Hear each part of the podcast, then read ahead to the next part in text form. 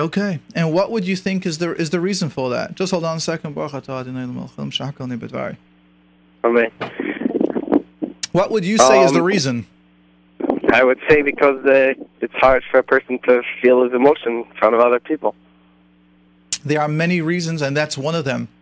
And another two. I don't know if that's true. That's what I'm wondering because Oh, I think I let's could not go. Let's let's recognize that there's a combination. Another one of the reasons might be our society. Right now, at this time and place, we view, at least in the men, we view showing emotions as weakness. If someone cries, they're weak. And that's many times that I review that I work with clients, and to break that, I go when we hear stories of a gedolim that they cried when someone came in with a problem, and I go, is that a sign of weakness or strength? And part of that is to be able to change the images that the real strong people. I have an entire program on that. I think it's number 62 or 61 on my shirim that only the strong can show they're weak. So really, people that can show weakness, people that have to show they're always right, people that can't admit anything, that's really the big the greater they cannot show emotions and weakness the weaker they are. The stronger mm-hmm. and i go into entire hour program how the world has the opposite view and the strong people are always the ones that are able to say i'm sorry. Moshe Rabbeinu, we go through an amazing makar where the Ohr HaChaim goes into explaining over there the godless of Moshe Rabbeinu when he was explained by Aaron Akayan or said that he might have made a mistake he was so happy to see that he made a mistake and and there are we see that throughout with our Gedolim so I would really one of the reasons I would add on is our generation is so weak that we are afraid to show emotions. We're afraid to show vulnerability. That's another one. There's several reasons for that, but you said you have a bigger question, so let's go take the bigger question. This is the short Right. version. Yes. Okay, the quick, the bigger question is, I'll try to make it as quick as I could. Um, that um, why, when I feel like I could handle controlling people, and meaning I have friends that they know they could, uh, they could ask me for whatever they want, and I do it for them, and they could control me around. I don't have issue with that.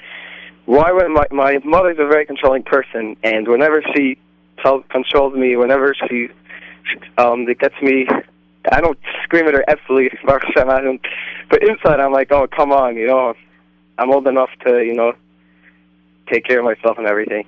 So what is your question? My question is, how can I, how can I not, why should I be, how, why am I upset and how can I make sure not to get upset next time? All right, so let's try doing the global general question without going into detail. Global point is that I found a Makar I just don't remember now offhand where it is, but one of the reasons why teenagers go through the rebellious stages to prepare them, Eretz Hashem, for marriage, to have their own life, to have their own das. If children will still be like 6, 7, 8, 9, 10, 11, where basically you can explain to them two seconds, half the time at least they will see the way you see things. They won't we won't be able to become individuals. So the Shalom gives us that teenage energy where we start thinking for ourselves. And whatever our parents say are treif and what I find the cutest thing is sometimes when I work with Rabbanim's kids or Rosh Yeshiva's kids, and the Rosh Yeshiva tell me it's amazing. I have an entire yeshiva waiting to hear what I have to say, and my own kids are the only ones that don't want to hear what I have to say. And the solution and the answer that they always, we just laugh at it together, is that that's part of Teva. The Rebbe Shalom has created for kids to form their own opinion, no matter how right and how smart the father or mother are. Now, it's the job of the parents to know how to sometimes control or be assertive, be the parents, at the same time to know when to let go. It's the teenager's job to understand as well that when the parents are being assertive at this time, I might not like it, but I will learn to listen because they have life experience. And if it's too and and when it's not, I understand that my parents do let go, and then the kids feel the teenagers feels the healthy balance. What is unfortunately happening today's generation is that either the parents are too assertive too many times, which the it changes then from the word of assertiveness to controlling. And when parents are too controlling, that is when kids will rebel and not listen at all to anything. Or if the parents are too weak and that the kids are doing too much without the healthy balance, with the parent telling them no, without the assertiveness, teaching a mind, this is not healthy, you got to stop, that is also detrimental. So if you can ask me what's the healthy balance, that's why we can't do that over here. But what we need you Right. to understand is that the fact when your parents tell you something, it's allowed to bother you. The fact that you listen most of the time is a sign that's a healthy level of parents. And the fact that you don't listen sometimes is also healthy. That's how you learn to develop your individuality of who you are. hmm Make sense? Yes. And you're going to find that with anyone that you try to quote unquote be assertive on, or anyone that you're on top of, any manager that has employees will tell you that they have this issue. Any parent. Uh. and those people like thinking, oh, you know, till the teenage years, the kids listen. Yeah, try to tell a two month old baby sleep a whole night. You'll see how many times they get up crying. And try to tell a three year old to share. It's mine. No. And they throw fit. Never, when we are in a manager position, does the person do what we want all the time. It's about learning the healthy balance. And those that have the healthy balance with Siyata Dishmaya are successful. And unfortunately, those that don't have it, we see many times their difficulties. And just to give an example, I don't deal with one of the clients' population I don't deal with is really the teens at risk because it's not just working with one person at a time.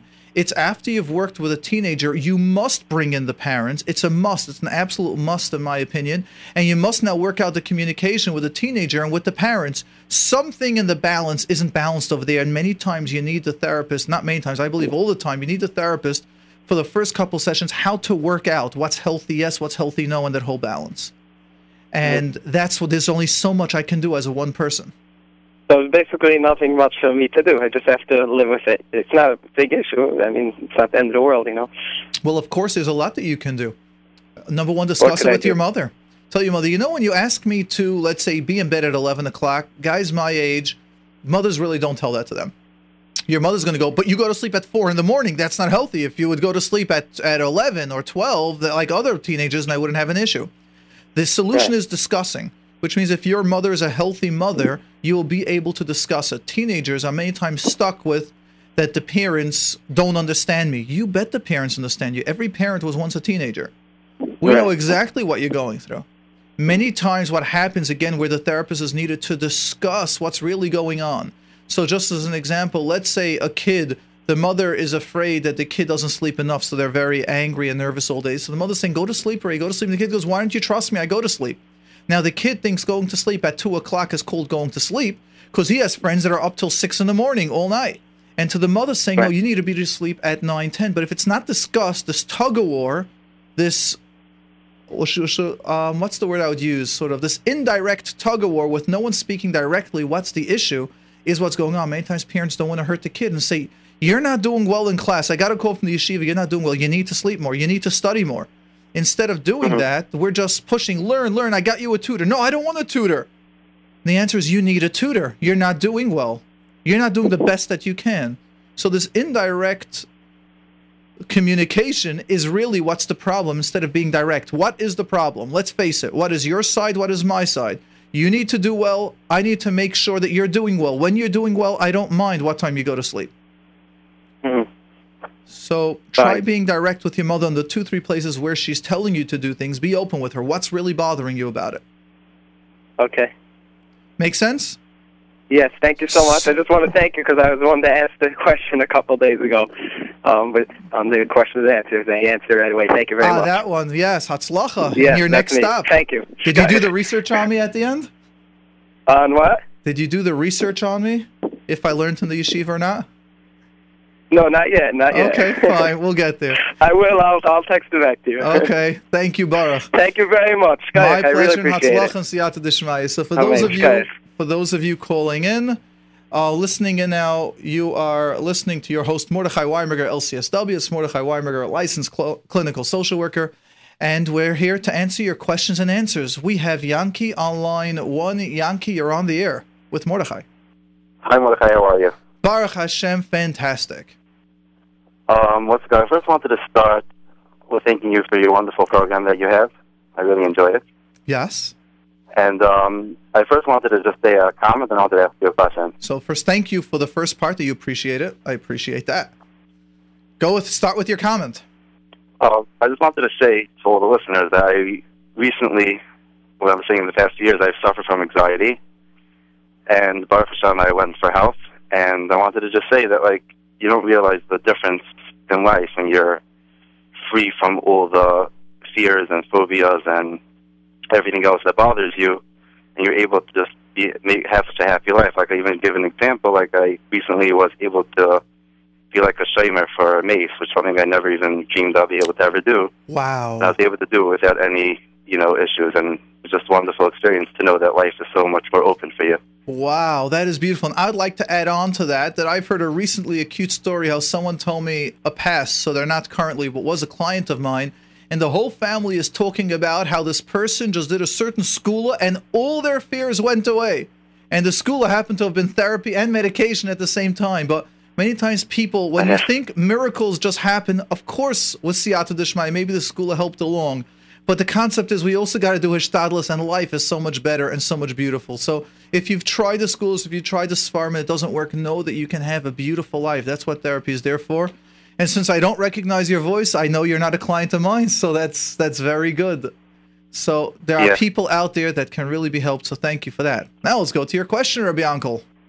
Fine. I actually um, sent you a text a week ago, I think it was, that asked you the question, but uh, I figured I'll just ask you on here. Much better. Yeah, I, the amount of messages I get a day, sometimes my head is just spinning just reading that and trying to decide which question and answer should I answer today. Right, I figured so. Okay, so, um, so you. my question was like this: I had, uh, I told you that I had anxiety, and whatever. As I was, you know, getting better and better, I'm realizing now that, like, you know, part of my fears was like speaking publicly or, or doing things in public, Yes. and, and now, like, instead of not feeling scared, like, just opposite. Now, like, I enjoy it. Like, yes, I remember your question now. Yes.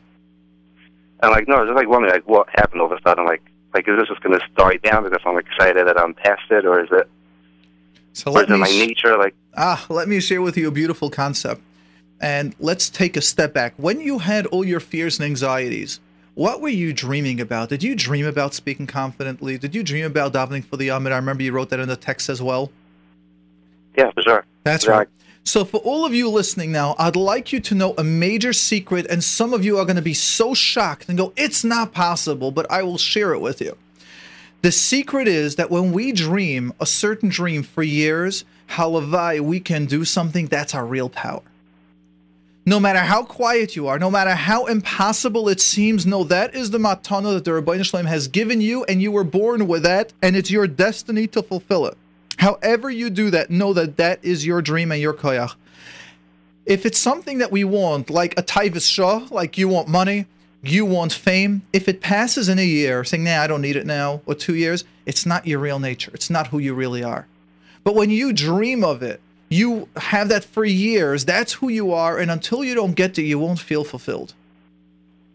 So now you Wow. can understand. Look at those dreams that you have. If you dream about helping people, you dream about opening up organizations, you dream about affecting people, you dream about just speaking publicly. Doesn't matter why. Don't believe it's for the covet. I spoke to someone recently, he told me he has a dream of speaking in front of Madison Square Garden. And someone goes, Oh, is it because of the money? And the person says, No, it's about affecting people. Understand that is your power. What are your dreams? And for each of us listening now, understand, listen to those dreams. Are those dreams giving love? Are those dreams just affecting people? Are those dreams of quiet and peacefulness? Understand with that power, there's huge power to quiet. So let me ask you something, Rabbi Uncle. Tell me some of your dreams now, if you feel comfortable. What are some of those Um, dreams that you thought are not possible, impossible for that ever to happen? Well, I don't really have like such long-term dreams. More like I say, like that's the truth. Like I say, I don't want to just sit like in a quiet corner. I like to be loud and to be, Good. you know, like, That's like, like one dream. type of thing. Excellent. So one dream is that you're a geschmacka person. Whether you are or not, we'll find out in a minute. What's the second dream that you feel? Doesn't need to be long-term dreams. Um, I don't know theoretically. Let's say like, let's say like speak to people and like be mechazik them, but like not really so practical. Sorry, say that again. It wasn't that clear. Let's say like speak to people and like give them chizuk and things like that. Like, Excellent. so it's not so practical though. Uh, uh, uh, don't go into practical or not. First, notice your koiches the Rebbe Shalom has given you. What else are your dreams that you think about?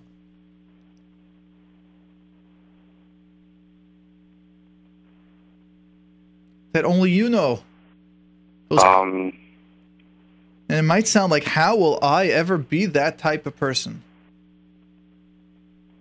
And I was thinking, let's say, um, actually has, has to do along with lines of therapy. Like I was usually thinking, let's say, starting an organization. So let's say, um, you know, give money to people to help them with the therapy, and that people shouldn't stop because of money. Beautiful. So you have a power that's a koyach to help people that are stuck in a situation that they should continue to be able to follow through.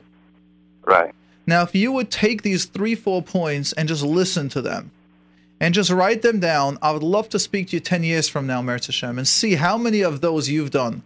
You will find that as you follow this path of inner koyach of what you have, you will find that that will get you happy. As you follow this path, any which way it could be, you will find yourself being more successful and enjoying life. And the less you follow your inner koyachas, it might be what the whole world says is successful, but it's not your path.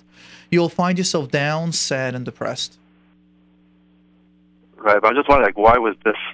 Why was this a point that I had such anxiety over? And like now, it's like what I enjoy. Like, well, like anxiety. Weird, you would probably, if you've gone through the therapy, you're able to identify what was holding you back. What were your fears? What were the negative thoughts? What were the the irrational beliefs that you had? It was more fear of rejection, not That's, being respected by people. That's right. That's right. So who you are was being held back by beliefs that you had that were not correct, and those are weights pulling you down, drowning you. As you learn how to tackle each of those weights and you cut them off, now you're free. And if, if some people have, let's say, 10 negative beliefs or irrational beliefs holding them back, or negative thoughts or fears, you might need 10 sessions, one session for each of those. Sometimes you might need three sessions for each of those issues whatever it is. But once you're free, your personality is now free to shine. Makes wow, sense. Do you think it makes sense that even something which you're afraid of and scared of, it could actually be your real talent that you really have, and it just was I would even bogged down. I would say that, and I would even add on stronger words. Your natural talent as a kid you are using, and many people have knocked us down. And many people said it's not possible, or many people have their fears out there. I'll give you a story. A client came into my office yesterday and sees a picture of my family on my desk and goes, You know, does it pay for you to work so hard just for your family? And I said, What do you mean? And he goes, Yep, I know you're working just to support your family, and it's really hard. I go, Isn't that interesting how you're making a projection? Yes, part of the reason why I'm working is for my family, but there are other parts. He goes, Nope, you're only working to support your family, and I think you work way too hard. I thought that's so nice of you. Now, what happens is, I told him, so you're walking into my office and you're attacking me for an assumption you made that I, why I'm working. And you made an assumption I'm working so hard. And now you want me to slow down working because of all that assumption. Now, is that right? And he started laughing. Understand that when you are successful, people will share all their, people will project their fears, their successes onto you. Who knows as a kid how successful and how you were using your nature, you were shining, and how many messages you got that knocked you down, that therefore you're now afraid of your power. I hear.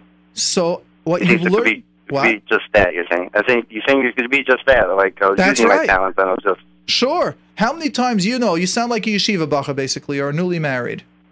Correct. Yeah. All right. So how many times do you know a Bachas and Yeshiva personality? How many times does he get comments going, "Oh, so you did that? You did it for the Stoltz? You did it for the Gaiva? Psh, wow!" And everyone's like giving him comments, and they're and they're sort of snide remarks. Do you think that person is going to have the confidence to continue doing things when every time they do something there are comments and snide remarks when you're using your talent? We are we are human. Words affect, emotions affect us very seriously.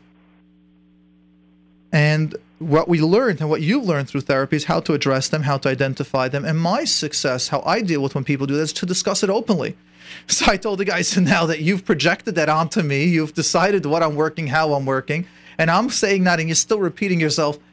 And now you want me to still go into that? And we were just laughing. We made a discussion, and we go, so understand what's happening here. You're projecting. We turn that into part, part of the session.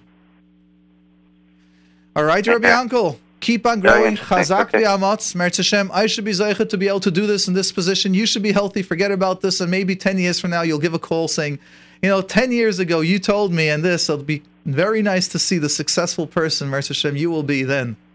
Thank you for calling yeah, in. Thank you very much. You're welcome.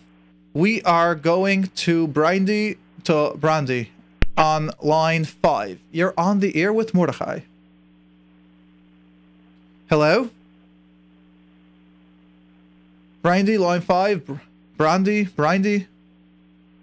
All right, for those of hello. Hello? Yes. Yes, I'm sorry. Um, I wanted to ask. Um, Yes, you know, just hold on a Um, second. The number to call, and for those of you that like to ask a question or comment, is 718 683 5858. That's 718 683 5858. And if you'd like to text the question, you can do it to 347 927 8398. Just be aware that if you ask it verbally, we will be taking your calls much quicker. Again, all calls, questions, looking forward to taking it. It's your host, Mordechai Winberger, LCSW. Of course, got to be family from appropriate for the whole family, as well as no parenting questions under the age of eight or nine years old. Um, what's your name, by the way, Brindy? Yeah. Okay, yes. So you're on the air. Okay. Um, so um, I have a special needs child that's seven years old, and Baruch Hashem, um, until now I was um, coping very well with it, um, but lately, um, just before the summer, um, things beca- became a little bit overwhelming, and sort of like each time, like he even he only opened his mouth, uh, I became tense. Yes. and um, I was telling myself the whole time, he's going to camp, he's going to camp, things will be better. And Taka now he's in camp, and things are Taka better. I'm not saying that I don't have tense um, dreams and, um, and sleep with clenched teeth, but um, things are better. And what I want to know is, what can I do that when he comes back, I should be a relaxed mother and not and not the way I was before he left the camp. So I'd like to give you two bits of information, and I'm going to be a little bit direct. Okay, you give me the permission Okay. to do that. Yes. So I'm going to explain. To, I'm first going to say my sentence, and then I'm going to give you a muscle that I do with many of my clients, and I've done it on the program, on the phone line, things like that. Understand something. When you're under stress from one to ten, and let's say the average of person should be a six, and let's say your stress and anxiety is a 15, and it goes mm-hmm. down to a 10, which is way beyond the normal. But because you're used to 15 and now you feel a 10, you think 10 is normal. I'm worried. How do I get that? How do I get to? How do I not get to a 15? When you've hmm. said now you have clenched teeth and you're tense, understand Yeah. this is a 10 for the world and it's a sign. I need to change. I need to get help. Your body is begging for help. You're begging. But how can I can't change the situation? Hashem gave me this child. I Oh, can't change the situation. we're gonna get there in a minute, Brian. We're gonna get there. I first am giving you the information. Okay. The information is your body is begging for help. You do not go for help. Chas v'shalom, people are dying right and left of heart attacks because of stress and anxiety. Understand that. We're not going to get what is the solution. Understand that if you do not change and your body is screaming to you, clenched teeth and stressed when the main issue isn't there, is a very not good sign. It's your body saying, I can't handle it. Something has to change. We'll get to what in a minute. Could you just stop a second and listen to what your body is telling you? Your body is saying, Brian, if you don't stop or change what you're doing the way you're doing it, chas v'shalom, next is coming headaches, backaches, migraines, depression, anxiety, sleepless nights, yelling and screaming all the time. People are not going to want to be around you. You're going to become the Rahmanas of the town. I am just stating a fact, Lefi Derech HaTeva, if you continue what you're doing. Mhm. Do you understand that? Yes. Now let's take it to the next step. Now I, I feel I'm very tough on you because you're in such a difficult situation that how dare I be tough and not give sympathy. And I will probably be getting a lot of messages from so many people when they hear this. How were you so tough on her? And the only reason why I'm being tough is because I believe there's a little like tough love. I need to come across strong for you to hear that it must change. Now, if you change or not, that's up to you and the Rabbi Shalom. I need to get the message. So now let me give you the gentler muscle that I give to many people. And the question goes as follows. Mm. Why is it that people with clean cars are always going to the car wash? Isn't that an interesting phenomenon? Let's do another point. Why is it that people, their house is always clean, are always cleaning their house? Let's try it differently. Why mm-hmm. is it, and I'll ask now a steer, it should be other, the other way around. Why is it that mm-hmm. people that are angry are angry, are always angry? They should really be calm, and people that are calm should always be angry. Why is that? And I'll explain it. Imagine someone's got a pot from 1 to 10 filled up. They are stressed. They yell it out. It's out of their system. And now they're calm to a 1. And then it should take a while till it fills itself up. So they should be calm. Meanwhile, calm people, they're stressed 10 and they bury it. And they bury it more. And and they're burying it. They should be yelling and screaming all the time. Why is it that calm people are calm and angry people are always nervous?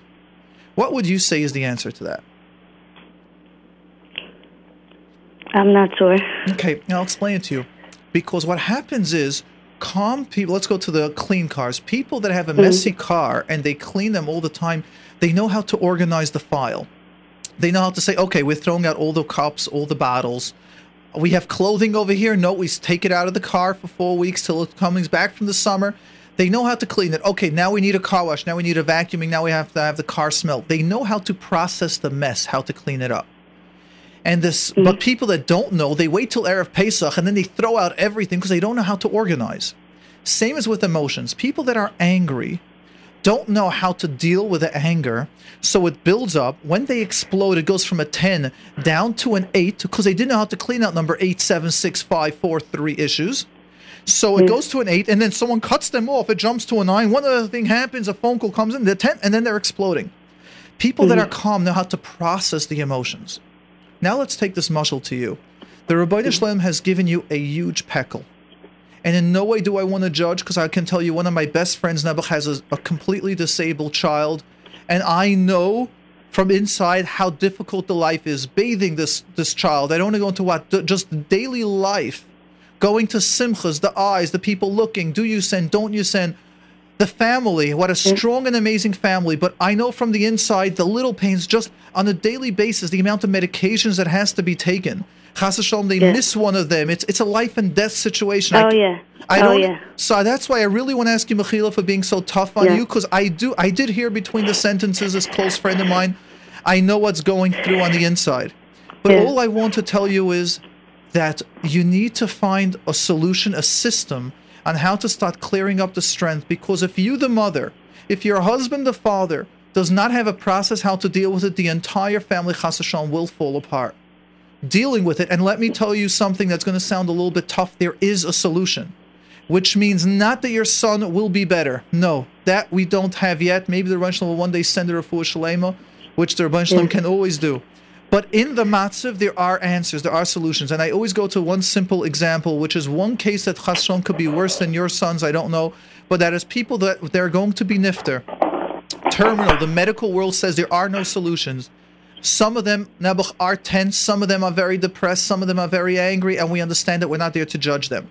But there are many of them that go for therapy, and they're taught how to go through the process when we don't have the solutions and how these people can be nifter, yafas, with a smile, with love, mm. with family feeling that. means in every situation, there is a choice over our emotions. There will need to be changes in what you're doing, and those are hard. And that's where therapy comes in and that's where solutions come in where you might need to make just like we had that second caller yankee where he said he had to deal he Yeah. suffered from anxiety and he had to recognize what are the fears what are some of the fears that you're carrying that you don't want to have goitas help you out you don't want to maybe get some financial help from people so you're trying to do it all on your own you might need to No, not not at I, all. hold on, hold on, hold on. I, I don't want to go. There. I don't want to go into that because Yeah. what you need is Okay. is is specific therapy, weeks of it, not because you're a problem, because the matzav is a problem. If the matzav is a problem, it takes help. It takes you need guidance. You're in over Mm-hmm. your head where this you need help. You want to become an accountant. You just want to do it without taking a course. Impossible. The Rabbi Shalom just threw you from a bachelor level, from someone going into high school, let's say, to a PhD course. The Rabbi Shalom gave you major stress and mm. anxiety. There is a way to deal with it. But the only way to deal with that is if you get lessons how to deal. So all I'm telling you is anxiety part of that, the stress can be guided, can be taught, can be trained with siyata dishmaya. Mm-hmm. Do you so what I have to do is to get help. and let me ask you, what do you think help will help you? How do you think Uh, help will help you? Because I want to sound a little bit gentler. Um, I guess um, I don't know. You're gonna give me tools how to. Um, I don't know. Yeah. You're going to start recognizing, you know, let's see if we could do it a drop on air. Can you tell me what are some of the stressful feelings that you're going through with this child? What are some of the anxieties? If you want to do this on air, part of it why I didn't want to is, but maybe you'd like to. Would you like to share Okay. what's some of the major stresses that's taking out your energy? um, I guess he's a child that that needs to be taken care of 20, 24 seven. If not, he's going to um, turn over the house. Um, um, fights with his siblings. Um, if you don't look at him for one second, he's going to do I don't know what. Yeah.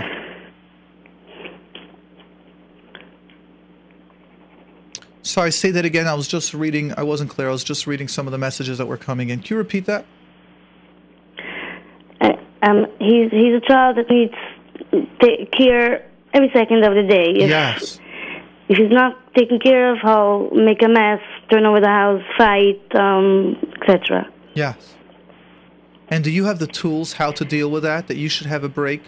Do you have the tools how to put him maybe in a room or in a place where he won't fight? Do you have the tools how the family can have a little break from him at times?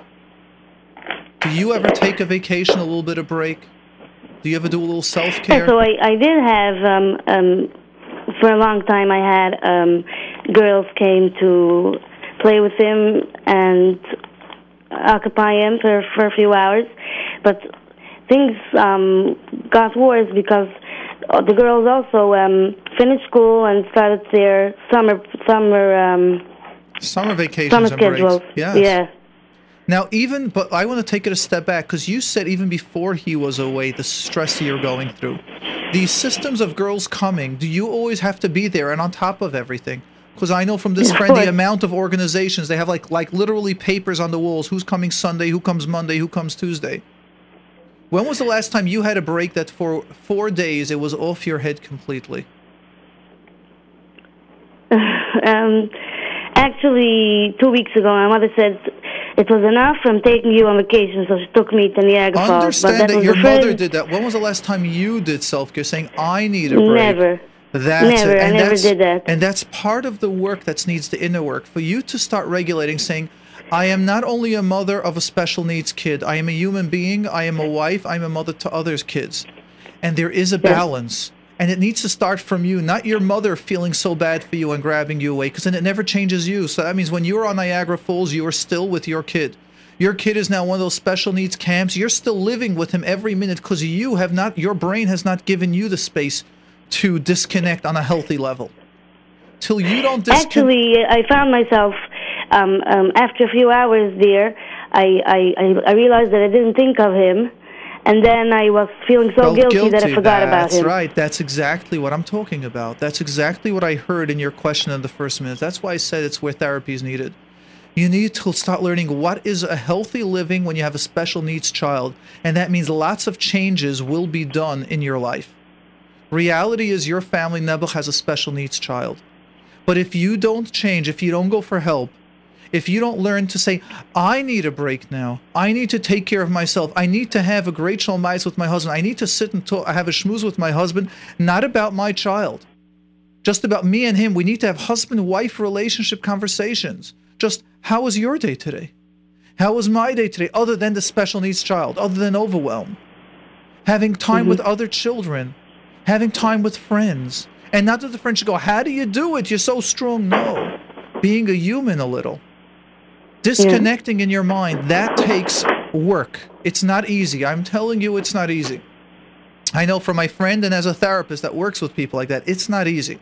The guilt that will come up. Am I not a good mother? And a good mother, maybe it's because of my Averis, Chas v'shalom, why it happened. We go through so many subconscious guilts that I hear that's Yeah. underlying. Maybe I'm not doing enough. Maybe I should have given him more therapy, more this, more that. That's right. All that stuff. It's not one or two sessions. I'm just telling you that, but that Mm-hmm. needs to be healed. And then you can have a magnificent, wonderful family, even with the special needs child, because that's what the Ribbono Shel Olam has given you. The Ribbono Shel Olam has said, I Mm-hmm. believe in you. But he's also saying, I believe for you to balance it out. Don't get overwhelmed. You're still young. Not you're still young, even if you're old, but I'm saying you're still young to Mm-hmm. I appreciate. am young. Yes. Yes. Okay. Thank you for the question. I hope you forgive me. And for all of you listening, No don't problem. send me messages now about how tough I was. Let's go. Give me a break a little as well. All right. Thanks a lot. Thank you. You're welcome. All right. We are going to Bela. For those of you that are listening in now, you're listening to your host, Mordechai Winberger, LCSW. We'd like to thank Nissan Aaron for hosting it. If you'd like to take or see the work that, that Aaron does for all your simchas or stuff going on, the what do you call it? The number for Aaron, You can first see it on the Lakewood Scoopy Yeshiva World. You can see in the green room. It looks unbelievable, like this amazing studio, and it's quite interesting if you ever see what it really looks like with the whole background. But it's all thanks to our wonderful technician Eran that can do the wonders that he's doing. To take him for a wedding, Simcha is 347 370 9083, 347 370 9083. Um, the number, if you'd like to call in to ask your question or comment, is 718 683 5858. 718 683 5858. Bela, you're on the air with Mordechai. Hi. Yes. Um, first of all, I didn't plan this, but one of the callers about anxiety and the second caller, I think it was yes, Yankee. Um, this was really amazing. I actually this week I just said a little tefillah to Hashem to shed some light for me on this issue, and I think you answered all my questions. Um, it was really. Let's go ahead and hear that. Can you share with us and with the listeners what questions was answered automatically? Um, always wondering if I suffer from jealousy. If I'm a jealous person, I struggle with jealousy. Um, I see that it's, and, and I know that there's something about being jealous that is related to a lack within you. And I didn't know where to draw the line, but I, I consider myself a happy, content person, happy with my lot, but I still get triggered when I hear people that did big things. Yes. And I guess I guess it's something in me that wants to go there, and I shall try to see if I can go for it. So let me validate. Let me validate what you are saying. There's a program. I have an entire program called Jealousy in my phone line. That's 718. It's for free. Mm-hmm. 298-2011. 718-298-2011. And I actually just today got an amazing validation because someone told me there's a wonderful organization where they have a phone line and they have wonderful things similar to what I do. And it's amazing. I heard that they charge $120 for all these things, and here I'm giving it all for free. One of my chesed, I just didn't know how much chesed I do per person in a value monetary science. I have an entire program, if you can listen to it, on jealousy. And there I bring Makaris, but one of the Makaris is another famous Ohr HaChaim HaKadosh. Now, Ohr HaChaim brings down that just like a pauper does not dream of marrying the princess, so too, actually, I remember it now. It's the Ohr HaChaim and the Aseres HaDibros. It says, Loisisno Esachicha. Uh, no, what is that? Leisachmoid. It's under there. It's, some, it's one of the Adibris. I'm not sure which one it is. It's under Leisachmoid.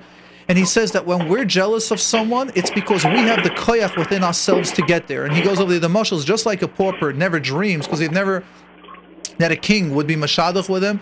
The same is that if we have jealousy, it means we have it within ourselves. And we got to learn to use our koyach. So this concept is really in Ohr HaChaim where I've taken that similar concept from So thank you. So I would you. like you to realize, look at yourself, look at what you're jealous of people, know that that power is within you. So if you're the quietest person and you have a friend or a relative that's such a joker, such a personality, and you believe it's impossible for you to be there, know that that is really who you are. It was really beautiful. So thank you for that. You're welcome. The number, Um, also, just to tell people, the number to call for those that would like is 718 um, 683 5858. 718 683 5858. Yes, go right ahead. Um, uh, just a little bit of feedback before I ask my question. Sure. Uh, last week I asked about my daughter with a friend. She was struggling with friends. Yes, yes, Um, I made her listen to the line. yes. Um, she called from camp with her pub and the public phone with her card number and the whole thing. Wow. um, in a tel- old-fashioned telephone booth, and she was very inspired. Um, um, actually, we talk about it often, but first of all, to hear it from a professional like you, um, Which part her did a- she take? Which part gave her chizuk? Give me a detail. Um, she said that it is amazing. You mentioned that she should take time for herself. Yes. Um, she also liked the idea, which was also my mistake, that I'm setting her. She's setting herself up for failure 50% of the time. Like we were both under the assumption that it could work sometimes, you know. Yes. But she learned that it won't. Um, you said a thing or two about being assertive, and she also liked the idea that I took time to call in for her. I think she felt Ah. she felt special. you know she said really Love. i said yeah call in listen to it yourself and and she said yeah i think i need more time for myself and she's you know like you always say awareness she's like Yes. she started thinking just Yes. new things new ideas it was really beautiful i'm actually encouraging her to call in herself but she's still shy Okay, so. give her the time. Did you uh, last week's program that I loved? Unfortunately, it was due to a tinnitus, but we had some children call in, and one of Mm-hmm. those girls called up with a similar issue. Did you hear that? Um, One of the girls called up saying that she had a friend that is sort of telling her she has to be her friend. oh yeah, yeah. I, I don't know if she listened. Okay, but maybe suggest also for your daughter to Uh-huh. listen when she hears other kids going through that and uh, how I did a little bit the role play with being assertive with that girl. It might help your daughter also to Mm-hmm. Yeah. learn how to. Yeah. Okay. Thank you so much for that. Um, so now going to my question, I'll try and make it fast so I know I'm taking your time. Um, I'm here for that. Thank you. I've, um, I have a son who's 15, yes. doing very well socially. Baruch Hashem, learning very well. Yes. Very happy kid. He had some issues when he was young that were inappropriate, uh, like he would jump onto people, like he was young when he would touch people, and we thought it's um it's first of all it was very mild, so I couldn't really get the help I needed. It was so like only I was able to see. Like I went for evaluations and nobody was able to. He was doing so well. Yes. Um, now he's getting older. It's still there. I I, Now, I what's there? The to- touching part that he would, let's say, when he connects to someone, he would touch someone, like shake the hands. No, Which not anymore because I told him. Okay. But he's just not fun. He's he's not catching on to social cues. Like, uh, like when everyone laughs, he doesn't think it's funny. Or I'll give you an example. He went to he he spoke to a maggid shiur and he asked and in the he has this very friendly mashgiach or something or other, and um, they talk a lot. I think they learn together. He's chavrusa, and he's and he came home one day and he said to me um, that it came out in a shmooze that he asked his maggid shiur how much money he's making. Yes. So I thought that was like slightly inappropriate. When I said it to him, he was fine. He came back the next day and he apologized. He was, you know, he was very cute. I didn't tell him to apologize. I said, you know, it's not so appropriate to ask an adult like how much money he's making like that outright. You know, even if he's friendly with you, he doesn't seem to catch onto these things. And I once read an article on many years ago on sensory processing disorder. Yes. It sounded like he fit some of the bill. I don't know exactly what this is, and fortunately, because it's so mild and he's doing so well, I'm not really getting anywhere. I'm just wondering if you have, if if it's really sensory processing, if it's a problem. I mean, he's 15 I'm already. going to share with you two thoughts. The first you're going to like, the second one you. okay. The first is that Baruch Hashem, your son sounds very healthy, very normal, and the Ribbono Shel Olam has created many different natures, as I always discuss over and over. I have the program 48 and 49 in the English and in the Yiddish section on my phone line. It's 49 and 50. That number is, by the way, 718-298-2011, 718-298-2011, and it's a daily, um, uh, we have over there 60-something shiurim over there, and number 48 and 49 is about the different natures. If your son's nature is a leader nature or more open nature, he feels comfortable asking questions that if your nature is more the quiet, reserved nature, you feel, vey, he's done something that's not correct.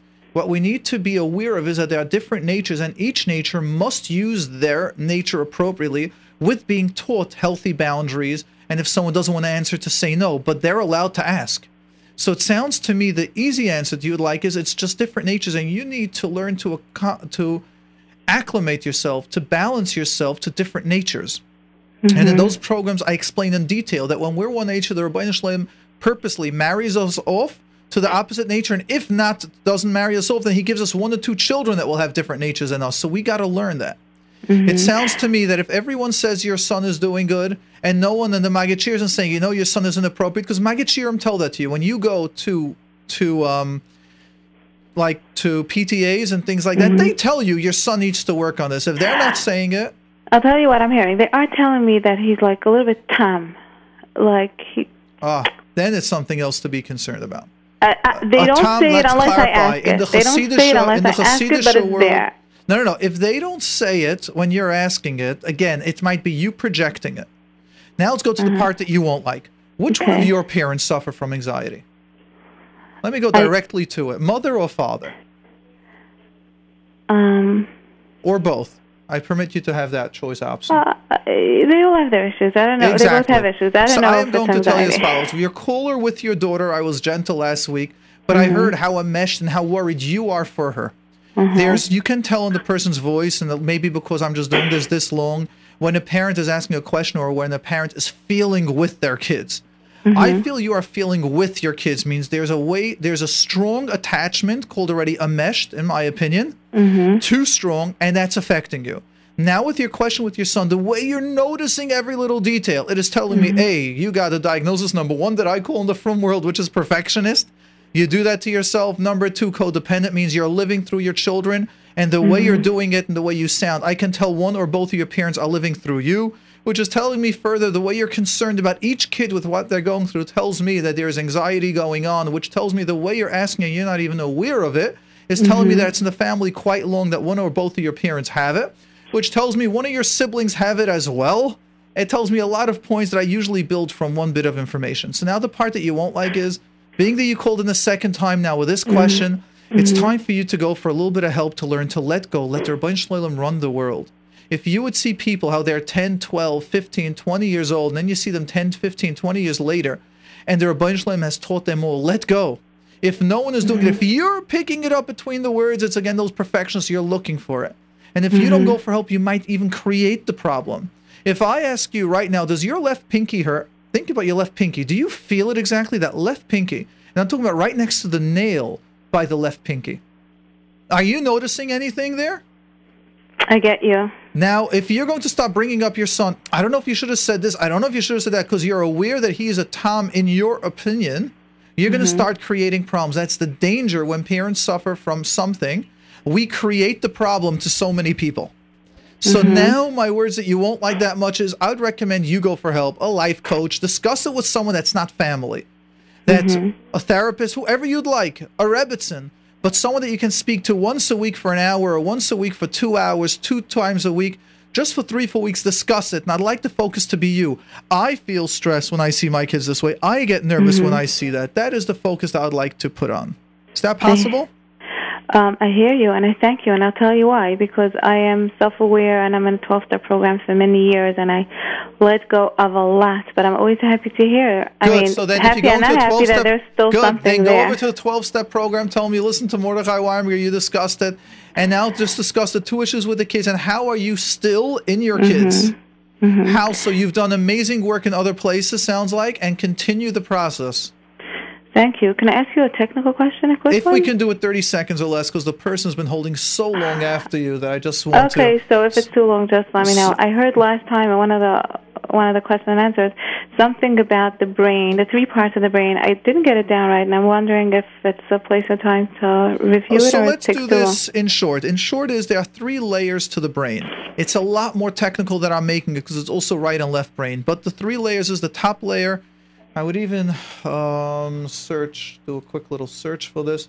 But the top layer is called the cortex. Okay. The middle layer is called the amygdala, and the smallest layer, it's sort of almost like that attaches to the shedra, and that's where a lot of parts of the involuntary part of the body works the heart, the breathing, the lungs, and all that stuff are there. But it's so much more advanced. I don't like making something that's so complicated that Okay. takes that takes neurologists years of college to study and to understand which parts are where because the hands and the moving the yeah, no, hands and feet are fine. in I'm the just cortex. wondering which one is the part, the cortex So or the cortex is about 80% of the brain. That's where our logical thinking, a lot. lot of our movement is there. The amygdala is where our feelings, all the subconscious anxiety lives on that level. And Okay. yeah, And the body functions are in the other part? yes. Okay. Thank you so much for your time. You're very welcome. Keep on going for help. I appreciate that. Thank you. Have a great day. You're welcome. Thank you. So we are going to go now to Rifki. Rifki on line one. If you can just hold a minute just before we take go to you. Um, I there is a question that someone has asked. I wasn't going to answer it on air because I mean on the text, but I'm just going to do it because I appreciate. You first asked, "How do you get through to Rabbi Winberger not on air?" Then you responded, which massaged my ego a little bit. No, you weren't too tough. Very beautiful. So therefore, I'll just tell you. Unfortunately, at this point, it's very hard, and I apologize with all humility to get to me off air because my phone line itself spends i could probably say it's between a half hour and an hour a day that we have reached thousands of people a day. So i can either answer one person's call or affect thousands a day and i've made the choice to affect thousands a day through that way. And just sifting through questions what to do that's my choice. And to help people one-on-one is where i do in my private practice so the two options are really speak to me over here is either schedule an appointment, I apologize, or my chesed, which I do for this phone line, which is a large part, Lil Nishos, my father, this whole radio, you can call in if you're brave enough to do it on air, and I can respect if you're not. I understand how difficult it is. But unfortunately, to get through me not on air is either through a billable hour or send a question, which I get 30, 40, sometimes a day, or sometimes five a day, depending on the day. and I will choose whichever one is unique that I feel will help most people. But to get to me off air is either on air is either here or schedule an appointment. So I apologize for that, and I and I don't even mention my office number for that reason. I'm not looking to for this to be the method of generating clients. Yes, it has, and yes, I appreciate it, but this is not the main purpose, and that's why I don't advertise my office number at all on this radio venue. Um, Rifki, we're on the air with you now. Hello. Yes, thank you Yeah. for holding such a long time. Yeah, it was wa- it was worth it. I think. I appreciate Um, that. My first first I want to comment on the what you told the other person before that your dreams are where your potential lies. It was a very like empowering statement to hear. So thank you for that. Excellent. Tell me, what did you hear of that? Where are some of your dreams? Whoever likes it, start listening to your dreams. Well, I'm too young, but eventually. Oh, please. I'm telling you, the person that said that he wants to dream about speaking in front of the entire Madison Square Garden, the person had the dream when he was about 12 years old. yeah. And No, the guy was an extremely I quiet love person them. at that time. So, No, I love very much this whole um. good. I'm pushing you. Tell me one no, or two dreams I'm that very you into like was. marriage and all these kind of stuff. I'm, I love all these um. I don't know marital counseling maybe, but eventually. So my question is about marriage. Do men need to vent their feelings just to say, just um, as much as women do, or they have a different way of processing their emotions? Okay. Let's explain the question even even more. I'd like you to ask that. What? Uh, uh, your question is a fully loaded question. You want everything. I know it's okay. Just like So let I me need put it to you this way: the world likes to say the world likes to say that men process process emotions a different way. I would like to say that in my couple's work, it's amazing how I find things so different. Which means I find women that I call them with men brains, and I find men with women brains. means I find men that are very emotional, and I find women that are very not. Uh-huh. I would like to not classify it as men or men need to process emotions differently. I would like to say that it's that complicated that, that it depends on what's their personality type. Okay, I know my husband is more like the women type, and I'm like, you know, Ah. it's like a more That's exactly style. why I felt the yeah, question so I was feel like trap. when my husband is sometimes he's gonna tell me after he's gonna tell me something like he's gonna like you know finally he let it out and he's gonna feel so good about sharing it. So I want to know is it good for me like to push him to open up or should I just you know just let it, let him be a man and maybe just doesn't want to share everything with his wife and that, that that's healthy. yeah. That's what I was wondering. So I would like you to realize let's try this things differently.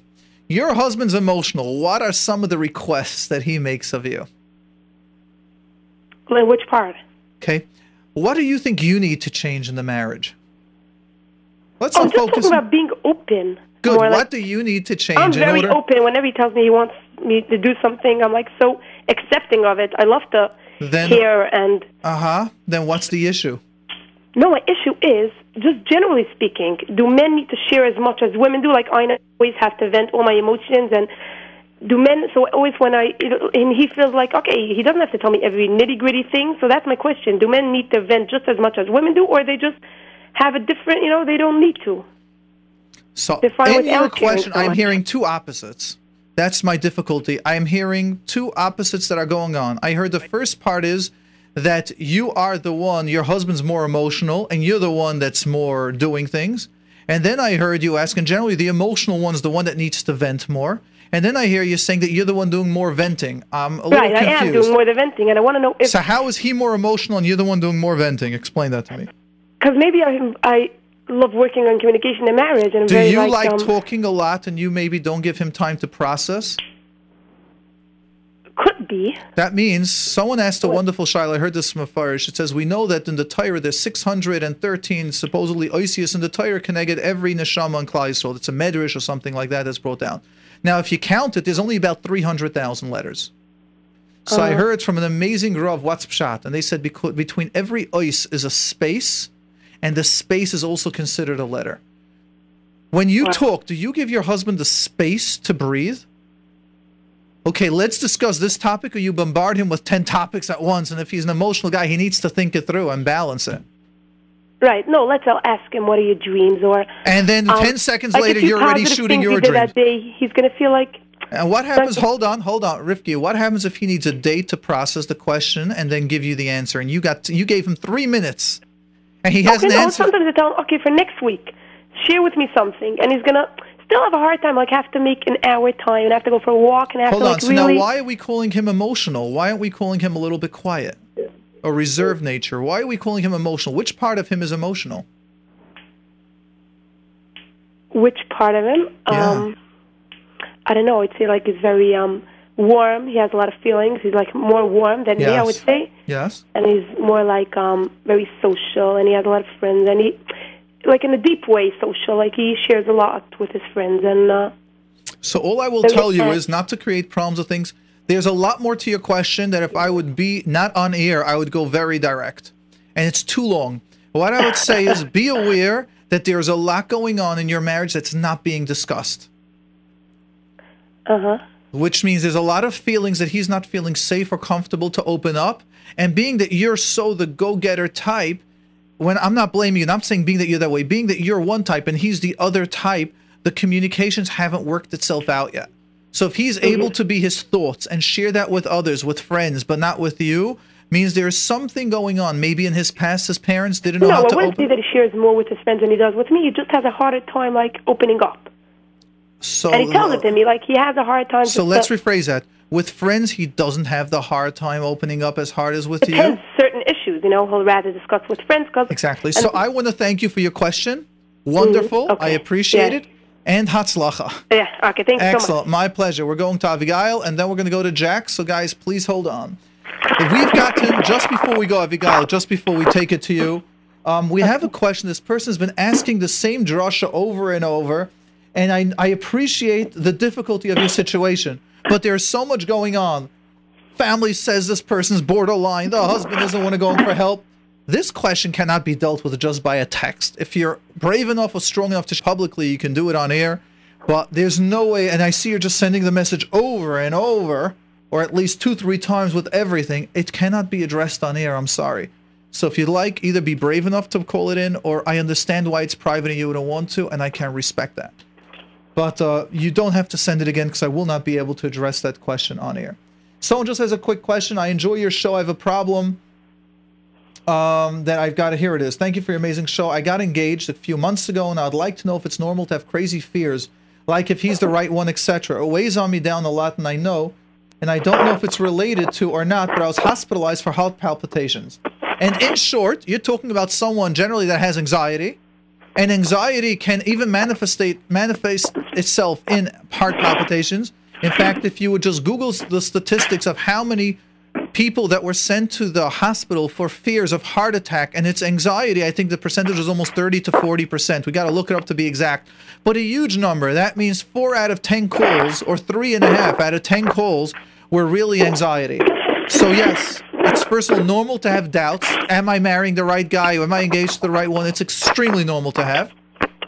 Abigail, I'm just going to ask you. Um, we hear a lot of feedback in the background, like movements and crackling. No, Right. once I am with you, I'm going to move over. Okay, so then I'm right just- now, but we're still hearing you. So I'll put you on hold so we won't hear you, and then I'll go right back to you. All right, so you're on hold. You can do whatever it is, and it won't be. Um, but understand, the minute you said that you're hospitalized, it also is telling me there might be a lot of anxiety going on, and go for help. It's normal to have concerns, but not overwhelming fears. Not oy vey, I've done it wrong. Not where you're not able to sleep at night many nights. Yes, one night you can have a doubt. You might have one conversation that it wasn't so good. You might have met but to go through that and how palpitations tells me it might be a lot serious than that. All right, we're back to you, Abigail. You're on the air with Mordechai. Hi, Mordechai. First, thank you for your program. It's a wonderful program. Thank you. Um, and I want to just comment on the person that called about our 15 year old son. Yes. And he's sending her for therapy. So I have a daughter who is about 13, and I would say that asking a mashgiach how much she owns is not appropriate, and the child needs help. Whether the mother needs help is one thing, but there is something wrong with the child. Now let me ask My you. Well, hold on before you do that, because I'm not. I I personally d- disagree with that. If you have a kid that's very open, that's very clear. Do you know how many times I have clients that ask me, "How much do you make?" If you get close, she said that her son learned with a mashgiach, and if the son learned with a mashgiach is an open personality, and let's assume they're talking about how much people make. We don't know what the conversation was about. They might be talking about different salaries. So you ask mashgiach, "How much do you make?" Or roughly.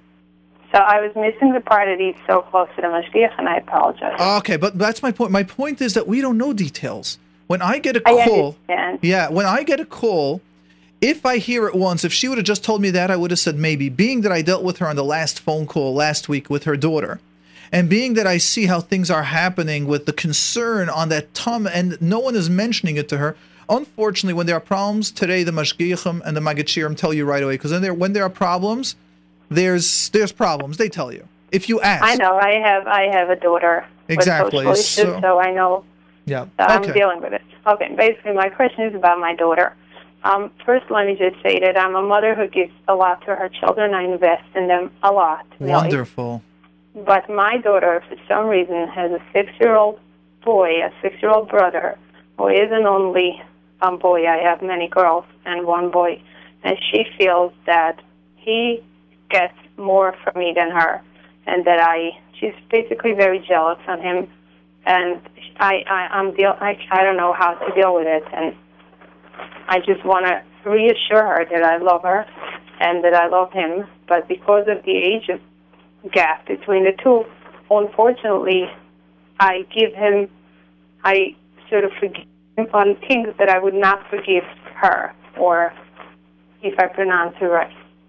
Excellent. I love this great question because this is a fantastic parenting question that we can address in theory right now.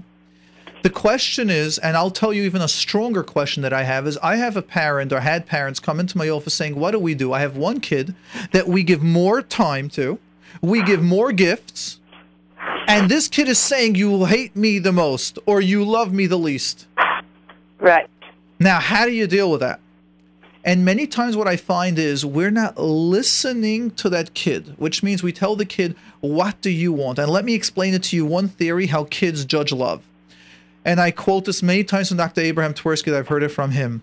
Kids spell the word love if four letters T I M E, time. And therefore, when we have new babies and the mother is busy holding the baby and feeding the baby and changing the baby, and you're busy because babies, newborns are so needed all the time, many kids feel jealous. In fact, sometimes even husbands feel jealous. And what happens is because we judge love by spelling it T I M E, time. What you want to do is sit down with his daughter and go, What do you need? Let's not look at this kid. What would you want of me for you to feel completely loved? Would you like me to walk with you? Would you like me to buy you a present? What would you like? And that feeling, once the kid can discuss what they want, that is all that they need. We think that kids need so many special stuff. They don't. Sometimes the kids say, "I just will say, I just want you to walk with me to the grocery alone, without this kid." But I do give them that kind of. Uh, uh, kind listen of to what I'm saying. It's not giving, it's asking. Asking them what do they need, not what we assume they need. It's that discussion that we need to ask. I understand. It's very Um, different when we think someone needs that extra gift and really all they need is time. Do you know how many No, times but I do give her time. I'm That's not asking. Oh, oh, okay, uh, it's not what you're giving; it's how you give it. Do you know how many times I have wealthy people and they tell me the quote that I say over and over? People are so poor that all they have is money. And they go, My parents buy me everything. They give me the greatest tutors, but all I want to is discuss with my father something else other than whatever, or spend time with my mother and not that. So let's understand the secret I'm telling you, just to change what you're doing. You're doing 99.9% right, but that 1% is what's missing. Ask her, What can I do for you to feel that you are the most special kid? Because I want every one of my kids to feel special. And it cannot be don't do with others, it's what can I do with you? Try that this week and get back to me next week. All right? All right. Okay. I think you will right. find a huge shift with this little detail. I will, and I'll call you. Merit. Hashem, and if it doesn't week. work, call back as well. You know, we take feedback both ways. Thank you. Okay. Thank you. Bye. Okay, bye. Um, we are going to go to Jack on line two. Jack, you're on the air with Mordechai. Mordechai, thank you very much for inviting me last week to come on the phone uh, uh, on your on your uh, program, and I really thank you very very much. Remind me. Oh, you're the person that called after. So let me share with them. Um, everyone, I gotta guess say this clearly. I gotta give my, dis- no, I, I need to give my little disclosure over here. I'm not endorsing Jack with what he's saying. He just called up and said that he has something he would like to share that might help people. And I said, with pleasure, anything that can help Klal Yisrael, go ahead. But I am not endorsing it. I don't know you. I haven't seen you. I've never met you. So it just sounds wonderful. So go ahead, share two minutes what you'd like to share. And we well, I go. would hope you give me more than two minutes. Um, abs- I'm going to ask you if we can do it in less than that, or two or three minutes. But it's really meant. This is meant for call-in program and to help people. So I feel the awareness is good. But okay. Well, yeah, this isn't an what- infomercial. We're not advertising. Even my own phone number, I don't advertise for my own program. So I'm not even trying to get clients from this. It's more to give information. You can give the information and go ahead. Let, uh, let that happen. Let happen what will may. Now, what I would like to say to the, your your listeners is that I am a group leader in a program called Recovery Incorporated. I've been a group leader for the past 42 years in the Borough Park Y on a Monday night from about 8:30 to 10 o'clock. The reason that I'm I, I'm in this program is because I was a lost soul uh, at one point in my life before coming into this program. Had a lot of emotional problems, depression, anxiety, jealousy, you name it, lack of self-esteem, and you what have you. In so doing, I've happened to have reached this program. Somebody told me about it. I just I feel very, very like it was min hashemayim for me that I Yes. that I sat next to somebody in the shul one time, many, many years ago, and he wound up telling me about this program, and I've been involved with it ever since. It's a form of cognitive therapy, and our our psychiatrist is, is by psychiatrist by the name of Dr. Low, founded Recovery back in 1937. He was doing cognitive therapy back in those days. I know it became fashionable in the 70s, but uh, Dr. Low was doing it in the late 30s. It's it's really being able to use your mind, use your thought process to calm yourself down, to de-stress yourself, to get a grip on yourself, to develop everything that's what we're taught in Mesilas Yesharim, Pirkei Avos, and all these areas. And I'd like just to read something from Avigdor Miller, who I adored dearly. Great. A- And, a- at that, and after that, we'll just announce your number, and we'll again allow us, you know, and then we will Good. go to the next caller. Okay, the name of his sefer it's uh, on the Shabbos drushes. Rabbi Avigdor Miller called the Path of Life. Sure. I want to say what he's on page 226. It says, "A person may be burdened with many obstacles or handicaps that he was destined to have. That is his mazal, but he is able to utilize his free will in a way to change his fate." and that which was meant to be a detriment, he can transform into a positive, allowing Wow. him to achieve a greatness surpassing all these, all those around. So th- then the shaila that I have is what is missing. What is missing is is training a person who is not on that madrega, who has a weak will. Beautiful. And that's what our recovery program is all about. Excellent, Teaching and training somebody to strengthen their will so they can achieve Okay, and do now what they have can to you, do. Reb Yitzi, can you share your number? And also, just because you mentioned it's a Dr. Loba psychiatrist that made it, are you licensed? Just so listeners will know. I'm a, I am not licensed. I'm not a professional. I'm a group a, a, A group, group leader. leader, that was confirmed by the organization, national organization out of Chicago. Excellent, great. What is your number if someone would like to reach you or help get that help in the Borough Park Y? Go ahead. Okay, my telephone number is seven one eight three seven two three nine four six. Say it one more time. Seven one eight three seven two three nine four six. Thank I- you. I'm a resident of Seagate for the past 25 years. I have a lot of friends over here, and uh, I'm even uh, going up to, to Monsey to lead a group over there. I'm going tomorrow night, which I've been doing now on a steady basis. Excellent, Reb Jack. And, we're uh, going to go I- now. I appreciate it. I thank you, and I'd like people to know that if there are things that you're helping Klal Yisrael with, please use this as a medium to reach out. I also would like people to know that I do not endorse anything in particular, and I don't give out numbers. I don't even give out my number. But here, if this can help someone, as long as we're aware if the person says they're licensed or not, this has helped them. Go right ahead, try it. It's in the Borough Park Y, and feel free. And anything that can help Klal Yisrael, I am glad, and I have a schus to be part of that of that process. Thank you, Reb Jack, for calling in. Hatzlacha. We are going to go now to. I wonder how this works over here. Hello. Uh, we are going to go to who do we have? Do we is this Yitzi? Yeah, it's good to hear me. Excellent. Yep, we hear you, Yitzi. You're on the air with Mordechai. How you doing? How are you? Thanks again, Mordechai, for the whole show. My pleasure. And uh, my just you know, some advice. Um, it's very, I guess, probably you say it happens a lot in the, in the frum community. What uh, what's kind of an eitzah with like young guys, guys in yeshiva, bochurim, I guess, in the ages of 20 to 23, 24, that you know learned for a while in yeshiva, and um, at one point they just you know people call it burning out. They burn out, and it's just you know it's it's it's easier to deal with I guess a non-frum person trying to bring into Yiddishkeit than to deal with a guy who's seen it all already, and uh, you know trying to convince him to come back to it when he kind of burns out of it. Doesn't go off the you know off the derech necessarily, but just becomes completely from you know a stark what you call a stark yeshiva bacher to a um, much chilled, laid back, hardly learning type of guy. What do you, what from your, you know, I guess, you know, point of view, what do you, what do you think like would be kind of advice or an answer or something to do about that?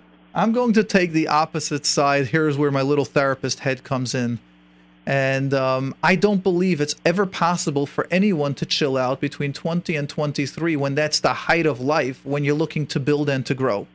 Therefore, I am going to say something that many people might disagree with, and that is if anyone chills out or needs to chill, there were underlying issues from 10, 12, 15, 18, and at 20, there's a complete apathy, which means there's just no emotion, depressed, and they were missing the core. In fact, there's like a Rabbi Israel Tauber, and there are many Rabbanim that I know that I've spoken to that deal with Kiruv. They go, Do you know the amount of Kiruv that we're doing in house Kiruv? from people that are 20s, 30s, 40s, and 50s that are unfortunately Michal Shabbos, or if they're not, they're just questioning why am I doing things and we don't have the answer, and they've got a burnt off, a cool off. As we know, all the Baal Musa drushes are saying, if you're not climbing up the ladder, you're going down. Mm-hmm. When was the last time me or you took a shiur in in in Hashkafa and Yiddishkeit? When was the last time we learned we prepared ourselves on a sefer about the kedushas of Shabbos? When was the last right. time we put a little heart? You're talking about the heart of Klal Yisrael. Means 20 to 23, the person's burnt out of the emotion. We're not talking about learning a Blat Gemara. A Blat Gemara is supposed to give us the turn on, but some of us, it's not. When was the last time that person used the sefer? Chayvus Yisharim, Sadikim. If you're a Chassidish person, you have so many Chassidish Svarim. Just for Shabbos, you've got some beautiful Svarim. When was the last time you would say that 20 to 23 year old that got burnt out actually learned a little about the passion of Judaism? You're the, saying when, but they got burnt let's out? even before, before they got burnt, burnt out, or while they're getting burnt out. So you're saying there wasn't enough foundation in more of a spiritual sense? That's right. And what you find is, you know how they bring people back? That's exactly okay. what they do. They give the spiritual sense of Yiddishkeit. And then the person says, I want this spirituality. I want this rachnias. This is what I'm looking for. What if it's a guy? I understand. I understand that. But what if it's a guy who's? I mean, if you try to explain to him anything about spiritual and how the holiness of Shabbos and the holiness of learning Gemara, you become one with Hashem and all that kind of stuff. When he says, yeah, he knows that stuff already. He's heard it. He's been there before. But you know, he's burnt out. He's not interested. It's trauma, not his thing anymore. Trauma. Trauma. No one does that. Do you think a 20 year old, when life is opening up, all the doors are open, and this person is so burnt out, something is wrong here? You show me a 20 year old person that's burnt out, and I show you a 20 year old person that's been beaten down year after year after year, that at this point they're giving up. What I tell people, for those that go off the derech, forget about now a rachnius level that they have that they're missing, and that's averas that they're causing, but that the Ribbono Shel Olam has his own cheshbon how to deal with that. My issue and I deal when I see the poor kids that are teens at risk that go off the derech is they're missing the tools to succeed in life. These guys are 30 years old, 10 years after that, 15 years after, and they're still not holding stable jobs. They're still not able to have healthy relationships and not able to have strong commitment to anything. You see the damage that they went through. It's not a person that's just I'm burnt out. The person's burnt out of life. Okay, so what do you suggest for that? I mean, ah, now you want to start knowing how do you do therapy on a person that has ten years of being knocked down every dream that they had, or as we had that second caller Yankee, which I'm mentioning him, he's getting a lot of mentioning the entire program today. But this guy Yankee saying that his talent is always to speak and to do public, but because different people knocked him down or his fear of failure, you want now all those dis- issues to be cleared up at one shot? Can't do that. No, I'm not talking about a guy who, let's say, he's been knocked down so many times in life. It's just maybe it's more of an internal thing, not from other people putting him down, but just now internally. tell me about what. Tell me about what's going on in his family. If you're saying internally, what's going I think, on? No, his family. He, he doesn't come from a from like a an abusive, God forbid, I, I- family? I or didn't say abusive. We're saying it's internally dead. Is his family alive? um, probably not as much as they should be. Uh, let's let's go. This so this kid has been missing information. That's what I'd like you to realize. This kid is missing or was lacking needs, important, vital needs when he was being raised, and that's what therapy and that's what work has to do. So that's where he goes to care of person, or if he can't even listen to care of person, then the next step is you got to first send him to therapy because we're worried about his whole future. Forget about right now frumkeit. Forget about learning Gemara. There's a guy, entire future will be, I'm too exhausted. I see people that are in my office that are 50 years old, they burnt out of life. There's another quote I have in my daily quotes, and that is people die at 20 and they're only buried at 80. This yeah. guy is already dead at 20. That's the danger. That's the problem. It's not Yiddishkeit. It's just a symptom of what's going on inside that this person's burnt out and dead. That's what I'm saying. Those kids that go off the derech, they're not happy. They're looking for happiness. They're looking for pleasure. It's not happiness. Happiness comes from tough work. Lefum Tzaara Agra. You work hard, you'll feel the pleasure. That's where it comes from. And this guy needs therapy. I'm sorry, my friend. I don't have the simple answer for you anymore. And what about a guy like this? I appreciate it. It's good advice, but what about a guy who just doesn't want, um, you know, therapy? How do you That deal with a guy a who- lot. Now you've asked the number one problem that stomps therapists. How do you help someone that doesn't want to get help? And that's a very complicated. That's another 20 minute conversation. Or call in next week with a question, and we'll deal with that. All right, That's a whole separate thing, but that's for this question. 20 year old to 22 year old that's burnt out is not a simple level. No, there is a specific reason why or specific reasons why, and that needs to be worked on.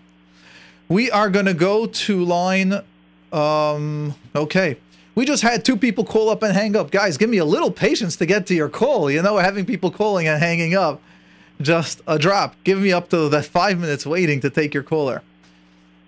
Um, okay, so we are going to go to who is this person that we got online too that's waiting? All right, you guys are going through it till we get it. Let's go over here. Someone wanted to know again.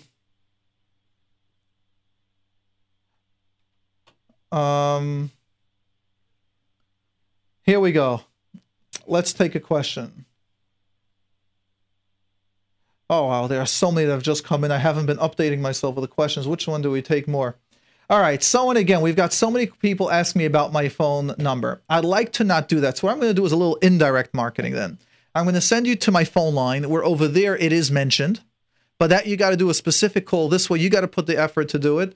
And that number is 718-298-2011. 718-298-2011. There it is mentioned because part of it is if you want to discuss a comment or a question or something like that, that's one of the ways you can leave a message through my secretary and I um, then do that. So if you'd like to schedule, um, not schedule, if you'd like to do it, call up that number and we'll try to do that.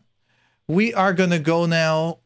Okay, so about that. Now, someone told us that Reb Shmuel Kamenetsky endorses a book called Overcoming Burnout, which is endorsed by Reb Shmuel Kamenetsky. So we'll do that. Overcoming Burnout is the name of the book. That's wonderful if you'd like to do that. I haven't read that, so um, we'll just take it from our callers listening. Um, another caller. We're going to go to Leah. Just hold on. We'll go to you right after. Another text we got is Thank you for your great show on the subject of jealousy. Can you briefly explain jealousy from a spouse, husband, or wife talking to or about neighbors or friends? Is there a helpful tip that we can be aware how to help the person not have these feelings? I'm sorry, my friend, but I'm not giving over here tips how a husband should help a wife or a wife should help the husband. It's sort of like the last part of his call. How do you help someone that doesn't want to get help? let's understand you the spouse has a difficulty when your husband or wife is jealous and talks to other people all day and that's a complete different subject that's why i like when you call in because we can make the shift to you we are going now to line one to leah you're on the air with mordechai Yes, hi, Reverend Yes. Mordechai. Thank you so much for everything. Um, You're welcome. My question, I heard you were telling someone, someone was asking you about her son, a 15-year-old, and you was, she was saying like maybe he was a sort of like a tam, and you were saying, well, that's a problem. And that got me thinking, because I also have a son that is like, not diagnosed, but people say he's like a tam. yes So what's the problem? you go ahead you tell me what are the problems you have in the house when you ask him to do something or, or interactions between siblings i would like you to tell me He- Let's also clarify. Wait, hold on, hold on. I just okay need to. let's stop a second because Okay. this is a culture word tam, Ah, which means in the okay. Litvish world, when you say tam, tamim tia, it's a positive. It's a guy that doesn't think too much. It's a person that's being an oved Hashem. I also thought it's Always thought it's a positive. Excellent. In the Hasidic world, ah. Tom is someone that's almost diagnosed Asperger's. Means they're missing social skills. They're hmm. missing, and when you tell them something, they take it almost like the stories of like Yassel the Goylem, like the the stories go like the Maharal told him fill up the bucket of water or fill up the water, and he kept on doing it because no one told him to stop. So we need to understand the word tam in different cultures in today's days. Tafshin Ayin Dalet, it means different. And it took me a while to learn that. So in the Hasidic culture, tam it means almost Asperger's level, missing social skills, missing common sense. In the Litvish world, it's almost the ultimate madrega to call someone, especially in the Yeki world, when they go, this person did exactly, and they say stories of Shimon Schwab that he sent in when he filed for taxes. He gave every little detail, and people in the Yekisha Kahila, when they go about their Gedolim, it's how they even paid their company like a $10 check because they might have come home with certain pens from the company, which was considered stealing. So in the Litvisha world, Tom is considered one of the greatest madregas a person can reach to. In the Hasidisha world, it's considered almost Asperger's. So now So- let's so- understand which world are you in when you're saying a Tom. I felt it's culturally needing to explain that. I, I'm I'm in the Hasidic world. Okay.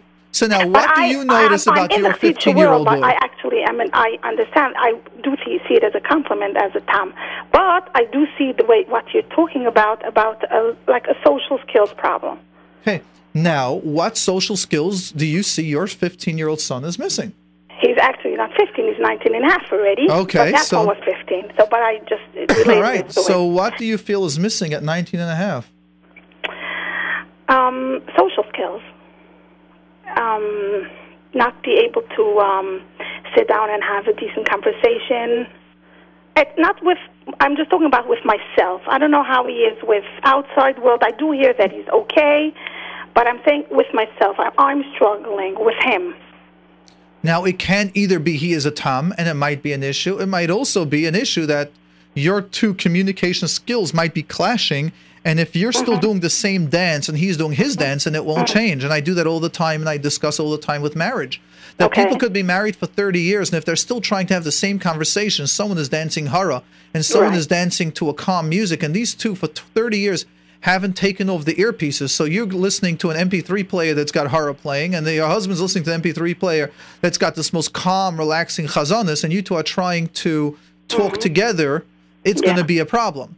Hundred percent. I agree with you. Thousand percent. It's exactly what you are saying. But what do I need? How do I need to change? How do I change the tune, or change the dance? So one of the greatest ways that I believe is instead of changing them, it's changing yourself. Okay. There's powers within ourselves. What do you think you need to do to start learning? What music do you think your son is listening to? And I don't mean music. I mean what type of Yes, I language does he need you to change to? Should I ask him? Oh, absolutely not. You're his mother. Oh. You know from day one, this is about you changing. Come on. I have more I faith in you than you have in yourself. I listening. have faith in you. I think you should have faith in yourself. You don't I need do. to ask I him. do have. That's why I called because I want to know. I Great. know. So I want to shift it onto you. What do you think you need to speak to him differently? Not with other kids, but Mhm. with him for him Sure. for you to communicate his language.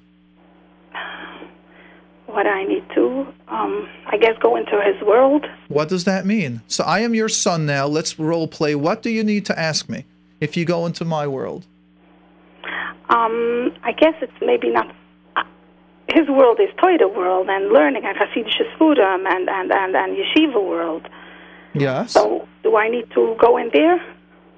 You're asking me. What do you think? You want to connect oh, to oh, your son? okay, like you, okay, role playing. Um, Sorry, Mama, nicht, was du willst. I don't understand what you want from me now. yeah, that's exactly what it said. Nicht, was du willst. That's Exactly right. I, I don't understand the word that you're talking about now. I'm acting like him. I'm actually feeling like him. Go ahead. Speak to me in a way that I should understand it. I'm interested in Torah. I'm interested in Chassidus. I'm interested in Dvat. Now, you're a lady. You don't have any of that. Right. So what else can you do? But he's going to get married and he needs to talk to a lady. Ah, so wife. we'll get there in a minute. Well, first, let's get there. So, how about we roll reverse? You'll be your son and I'll be you. Go ahead, fine. Can you tell me, uh, uh, uh, something that you heard that interests you that a lady can understand? Um, yes, I could. Not now. I'm. I can't now. It's not. not Okay, when could you? Um, I'll see you already. I'll let you know. Okay. Is it okay with you if I maybe take a certain sefer that has like the masses of tzaddikim and all those stuff, and we would, and I'll share a story, and then you'll tell me about the story. We'll discuss the story. Okay. Okay, fine. Good. So let me share with you now a story. There was a story of the Baal Shem Tov that he went to find out who he's going to be Nikba next to, and he found out that it was Namaritz. I personally love that story, by the way. There's one of the famous stories that I love. The Baal Shem Tov asked, after 120, asked the if they could please tell him who he's going to be buried next to. Right. And they tell him, go somewhere deep in the Russian forest, meet this person. He goes to this person, and he speaks to this person. The person says, Can I ask you a question? He says, Yeah. He says, Could you please tell me what I should daven from? Where's the Shabbos, a Shachris? Where's a Mincha Ma'ariv? He says, I daven every day, the whole Siddur.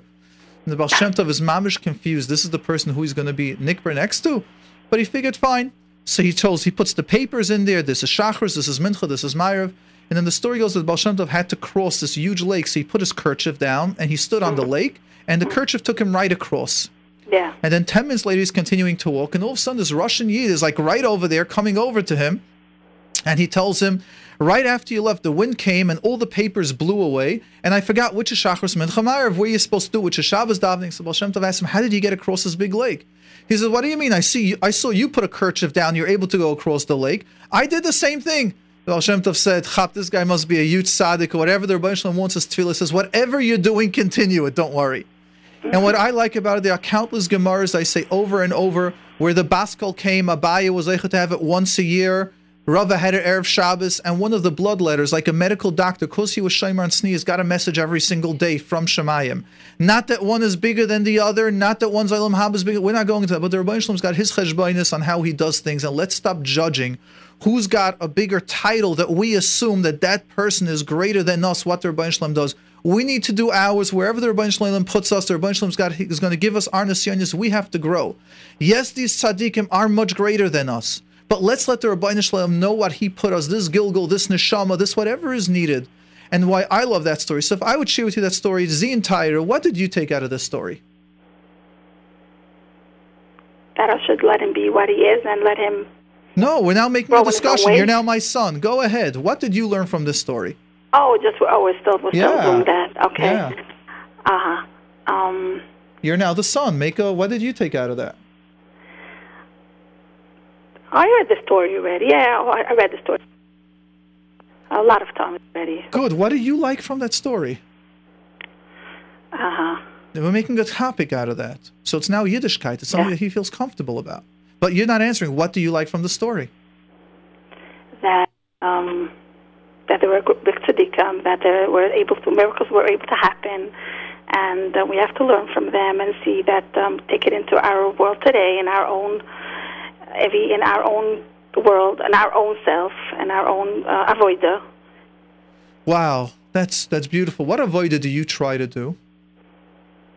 Uh, just be a and uh, just you know make a kiddush Hashem. Is there a story recently that you tried to be an Elachid in yeshiva or in the house or somewhere? Hmm. I have to think about it. Okay, let me uh, tell you that I tried to do today when I was baking, and I said that this should be a schis. So I decided I'm going to bake an extra cake or something for Chai Lifeline or maybe the Bekochelim. So I'm trying to do something a little bit extra. Or I baked a cake for my mother because I know she's having guests, so that's why I baked. Could you think of something that you can do a little extra to do? Do you see how all of a sudden there's a conversation going on? Yeah. Right. We're asking, we're going into their world. That's what we can change. So starting with in his world, like his his his avoid what he's doing, and just switching it. That's right. One of the beauty- normal conversation. That's right. One of the beauties, but don't even switch it. Take it into go into his world. Mm-hmm. One of the beauties of communication is to let us out of it and to go into them. Okay? Okay, makes sense. Thank you Mm-hmm. Fine. very, very much for that. Great. Thank you. My pleasure. You're welcome. By the way, if you would have been in a one-on-one session, we would have spent more time because then I would have had now you role play on me, so I want to hear how you're doing it. So I just want you to be I'm be. going to do it for my son, and I know I'll but before you do it with a son, I would ask you to try it with a friend or someone else. In my practice, I would because I did it on you, where I was the mother and you were the kid. But now we need to switch it around, and it's different. So try to role play first with someone else, maybe with Mhm. your husband, before you try it on your son. Yeah, but but I don't. Even if it's not the same, they're not the same type. We're talking about we're talking yes, about a Sam. yes, but you no s- difference. Yes, Uh-huh. yes. Okay. Excellent. Thank, Thank, you you, so much. Uh, and thank you for that. We are going now to Chani. Chani, on line two, you're on the air with Mordechai. Hello, I wanted to tell you thank you for all the awareness you're giving. Excellent. Really, Can you share really with me one detail of an awareness that you feel that was given or that got? Um, a lot of uh, like I have a question for you actually about codependent. Yes. You talk a lot about it, and you had mentioned about books that. I don't mention the books. I mentioned there are books. Are there any special, any specific author that you would recommend? I have a difficulty with that. It means I've recommended several of my clients to go to a book that Dr. Twerski wrote, and they can't find them in any stores. They're almost out of print. So I have a mm-hmm. difficulty, and the problem is, and I'm going to be that very open with you, that being that Baruch Hashem we are from, some of the books or the books that I recommend are not from, and in some of those pages are apikarsas. And it's a 'Cause I went issue. into, I not actually me. Someone went into the. I recommended whatever. I was talking to someone to go buy it. She went into the Sweden store and he he pulled up codependent with, like he's able to get it for me, but like with I didn't know which one to choose out. Anything with codependence, just get all three. Uh huh. Read, read, and read. Uh huh. Yes. My okay, issue you is that another thing. Yes. You mentioned um, once, and I was trying to listen to the hotline and hear the number, not the number, which therapist I would I would look for when I need. I have a difficulty with a child that he has a hard time expressing his whatever he wants to express. The language. He had speech therapy when he was little because he didn't talk till he was three years old, and then I already felt that he wasn't he he couldn't bring out his words like express what he thinks and how he feels like he was very frustrated with that Yes. That is generally a speech therapist uh, expertise, and you want to find out who's a speech therapist and knows how to help on expressive language. Because there's some people that are specialties in stuttering. Speech therapy is a huge is a huge um, expert is a huge field. so that would be a regular speech therapist That would be one of the answers. There are also emotional therapists that can help with that. But the first step would be a speech therapist that part of their language, part of their work is to be able to articulate word retrieval. That's also in special ed. They overlap. But I would Mhm. suggest that you start with a speech therapist that has experience in either word retrie- word retrieval or or emotional expressiveness, things like that. uh-huh And you can also do that work, that practice with them. As we say, there are cards. Sometimes there are special cards that you can buy in, you know, like Teacher's Edition or in these stores that they have for teachers. And there's like a picture, and what do you think happened? And there's a person, like a kid, giving money to a person in a grocery, and you go, "What's the story behind it?"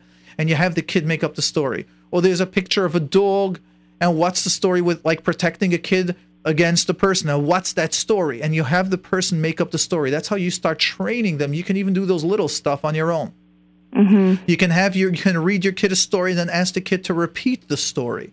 This is all practice. And if the kid misses a page, you turn, oh, what happened? Hold on, we missed this page. What happened in this page? usually gets frustrated you would say you know it Okay, so again, so here's where it's not anymore two minute answer, question and answer. Right. Here's now you want to know the tools. How do I train a kid? So part of that is doing that. Part of that is remaining calm. Part of that is Right. telling your kid ahead of time. I'm part of what we're doing here is when you speak, I want you to practice giving more words to it. So even though I know it, it's not for me knowing, it's not for you knowing. I know you also know it. I want you to say the words. So I'll remind you. It's you staying calm during the process. Right And you can tell the kid, and I do that many times with my clients, what's bothering you? Or you said a problem. Man, my mother doesn't like me. Um, I don't have shalom bayis. So what's the problem? I just told you. And I go, I know, but I need you to express it.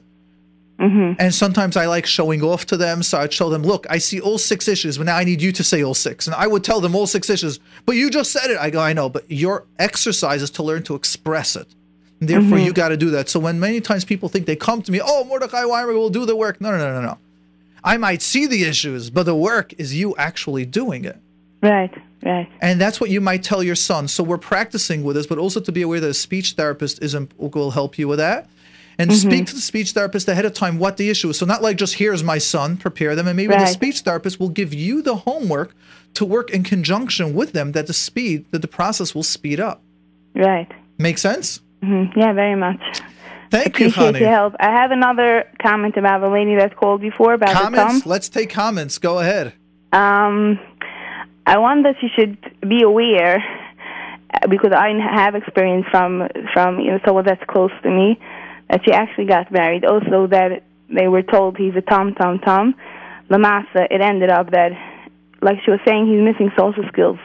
It it doesn't only if someone has more issues, it doesn't only you don't only see it, let's say, with discussions. You see it with a lot of different social Thank skills. you. I didn't want to scare her off because she said her son is 19 and a half. But I was going to go. she should she should be careful. If he's 19 Thank you. and a So half, let's go ahead know, and do that. I didn't, married. I didn't want to do that, but let's go ahead and now scare that lady a little. So if you're still li- listening, I don't mean to scare you, but I mean to tell you marriage is a big avoida. And it takes a lot of skills to stay married. It takes even more skills to have a happy marriage. Me, many times in this generation, our system society is just marry them off and let the husband or the wife deal with the problems. And- Exactly. and today we are not. Today the divorce rate is up. And unfortunately, when I get those end of cases shalom bayis, so I go, sorry, there's nothing I could help. And they go, why?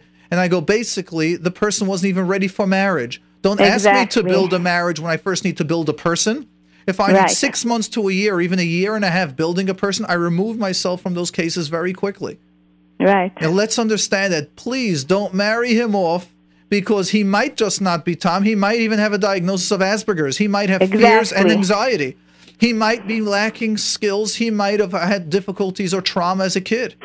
Who knows what's going on there? But I didn't want to go scare her off. But since you, know brought what? that up, let's they scare her say off. marriage is not a hospital bed. I love the great list joke similar to that saying, marriage is a wonderful institution, but who wants to live in an institution? you know what I mean? You know what? A lot of parents are in denial, Yes. and they don't want to say fact that their child has a problem. They're just he's Yes. just a Tom, he's just a frimid, and nothing is wrong with him. And when they get married, and the wife or the husband has to, And let's even make it harder. Since we're already bringing up some of the bag of worms, the, the can of worms that we have over in our society, let's take it further. How many parents know that their child has an issue, but their husband or wife doesn't let them deal with it ahead of time because either they're too weak or their spouse is the problem and the spouse doesn't let them get their kids to therapy and now they're marrying off their kid and when problems happen they go i saw this happening i tried it but i couldn't stop it how many of those Yeah. parents are walking around with guilt every second and I see them and I meet them and I'm getting these texts and messages and I don't actually address those because I don't want to scare our society, Badilna, but I get those messages countless times. And another message: if you know your child has a problem, don't force in the other person That's that right. doesn't want it. Don't do a death sentence. We know in our society we try really not to get divorced, and many people are too weak to get divorced if it's needed. If the Rav says, let's go along those lines, but some people are not able to, and it's a death sentence. Marriage for mm-hmm. these people, marrying someone that is not healthy, that is not ready for marriage, is a death sentence, and it's even ruining other their children that come. However, Right. We let the Gedolim deal with this. We let the Ribbono Shel Olam deal with this, and the Ribbono Shel Olam has created such an amazing generation. If we look at it, we're about 70 years after the war, and look Right. how big and how amazing Klal Yisrael is. Let's not focus on our couple of problems. Let's not focus on the 10% problems that we have. Let's look at the 90% that we've dealt with. And yes, this 10%, we're here to create awareness in our programs and in the phone line and all that. So thank you for that question and comment.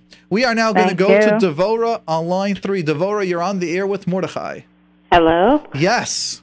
Yes. Um, I read a lot about self esteem. I read a lot of um, Abraham Twerski's books. Sure.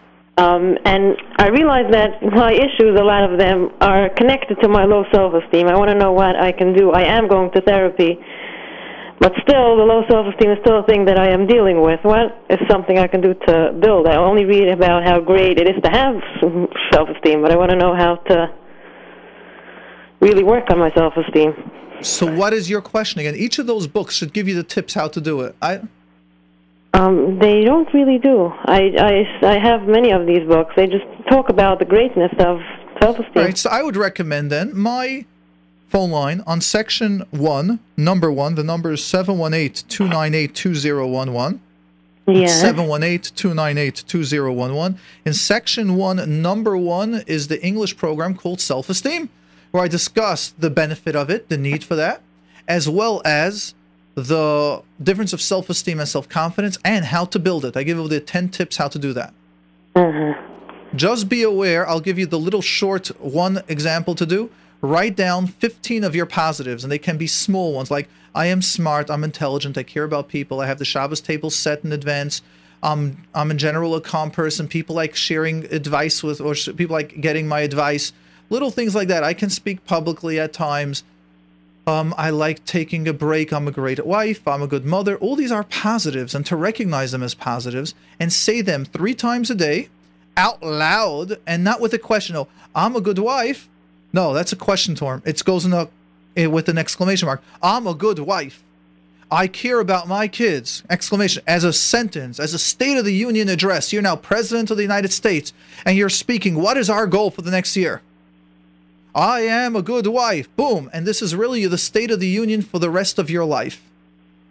Uh-huh. Another point is that you're going to recognize when you don't have a self esteem, unfortunately, is all those negative words that go through your head. When you're going to say, I'm so good, you're going to start hearing, No, you're not.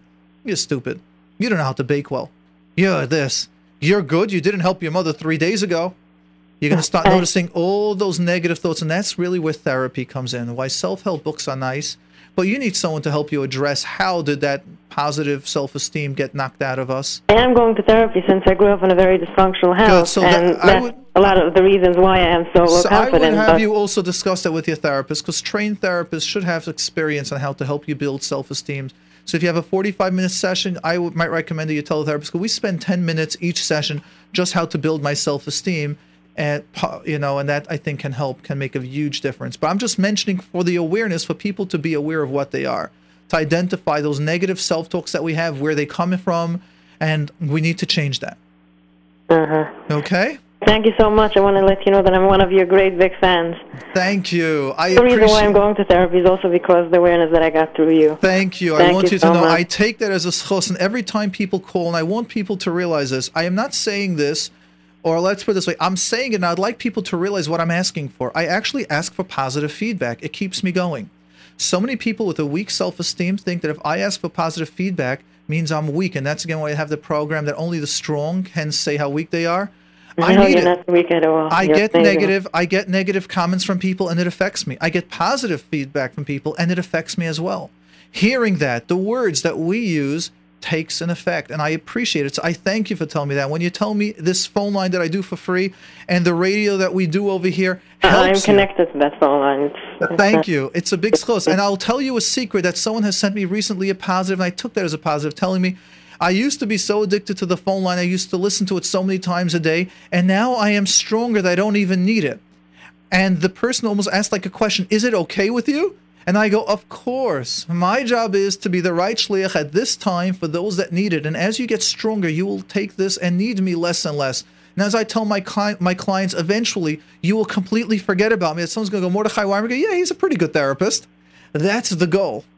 The Yeah, goal but- is not to live by me, not to come to me, not to say I need me. And I encourage my clients at the beginning that that's going to be our goal. This way they feel safe. Don't feel bad leaving me. That's a sign of we did a great job.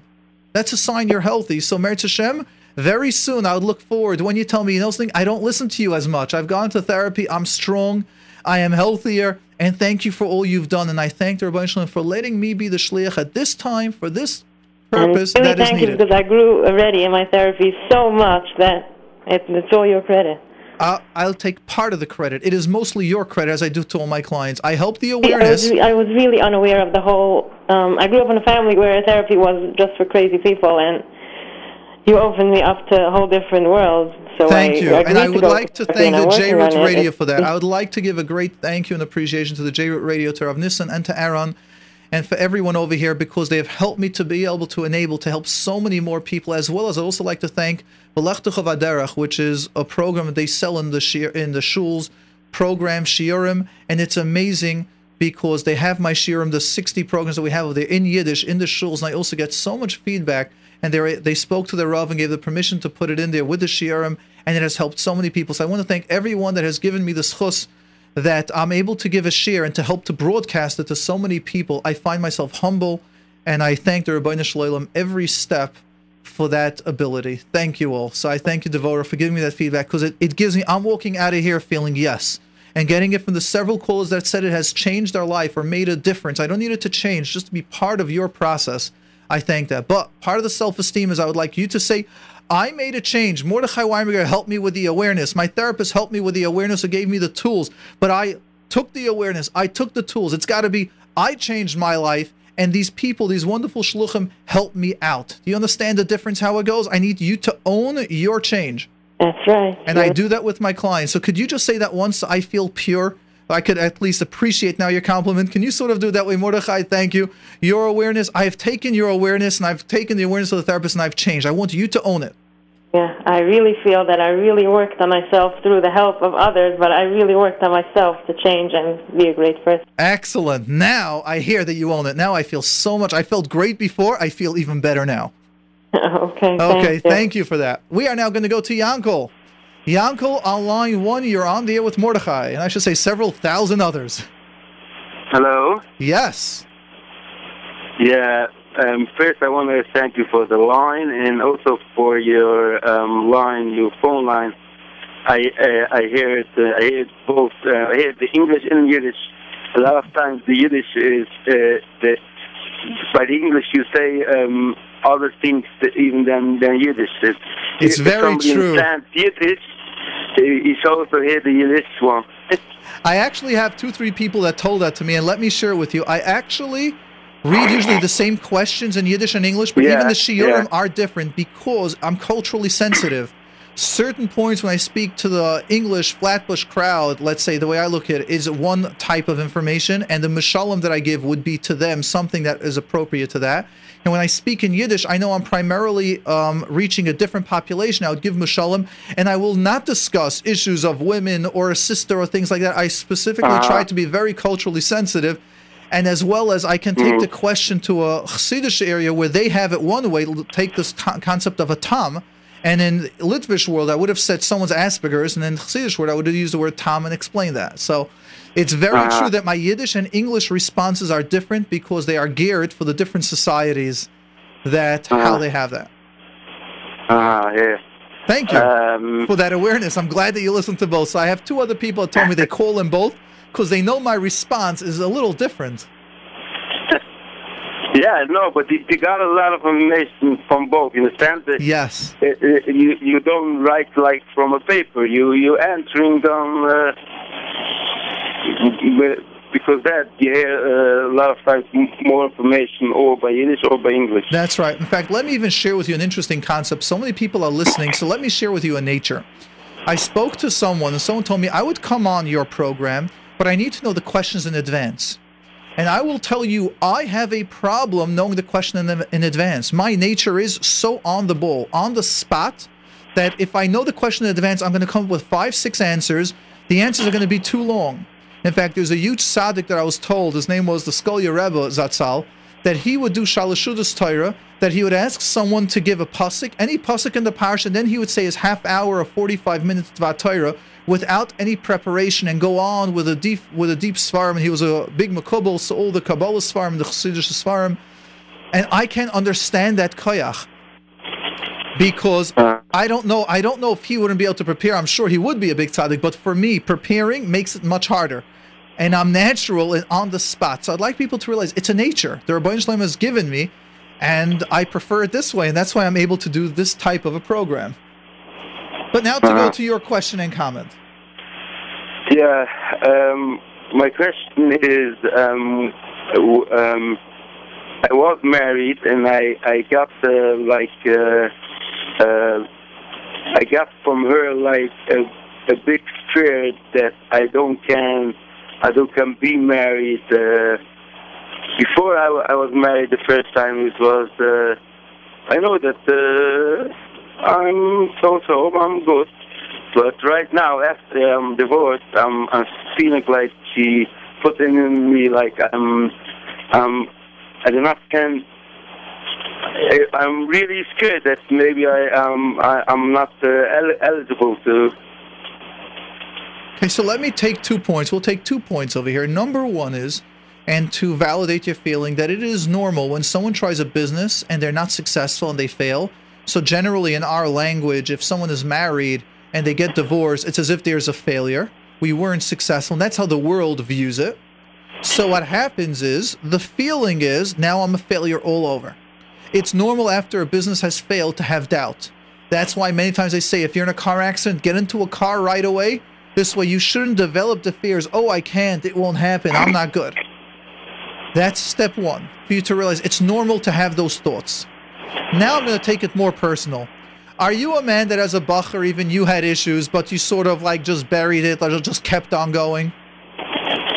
You didn't do much introspection, like you just went with the process. Yeah, yeah. That's right. And maybe you do have some issues that weren't worked on. Do you feel you're ready for marriage? Do you feel you have the tools to be responsible, to be assertive, to say no, to say sometimes yes? Do you have those tools? Uh, I don't. I don't know if I have. Okay. Well, those are some of the tools that are needed in marriage. Are you do you have the ability to reassure someone's emotions that if your wife is having a tough time to give some reassurance? Or are you I do mine, you do yours? No, uh, this this I have. Yeah. Very have. good. So you got that good tool. Fantastic. Um what else can we think about over here that might be some of the tools that you might want to uh, need? Let me ask you, which part of the marriage do you feel that your wife has what what part has she sort of said about you that's causing you doubt? That your ex-wife. Mm, The the main problem is that that that I actually if if she she would go uh, to help uh, with with me, then I, I was sure, sure, hundred percent. I was sure, but could be I'm not right. But I was sure, hundred percent that it it will it would work. But she she blamed that I'm the. I need a detail. I need a detail. What is something that she said about you that you feel weak? That you're having doubts about yourself.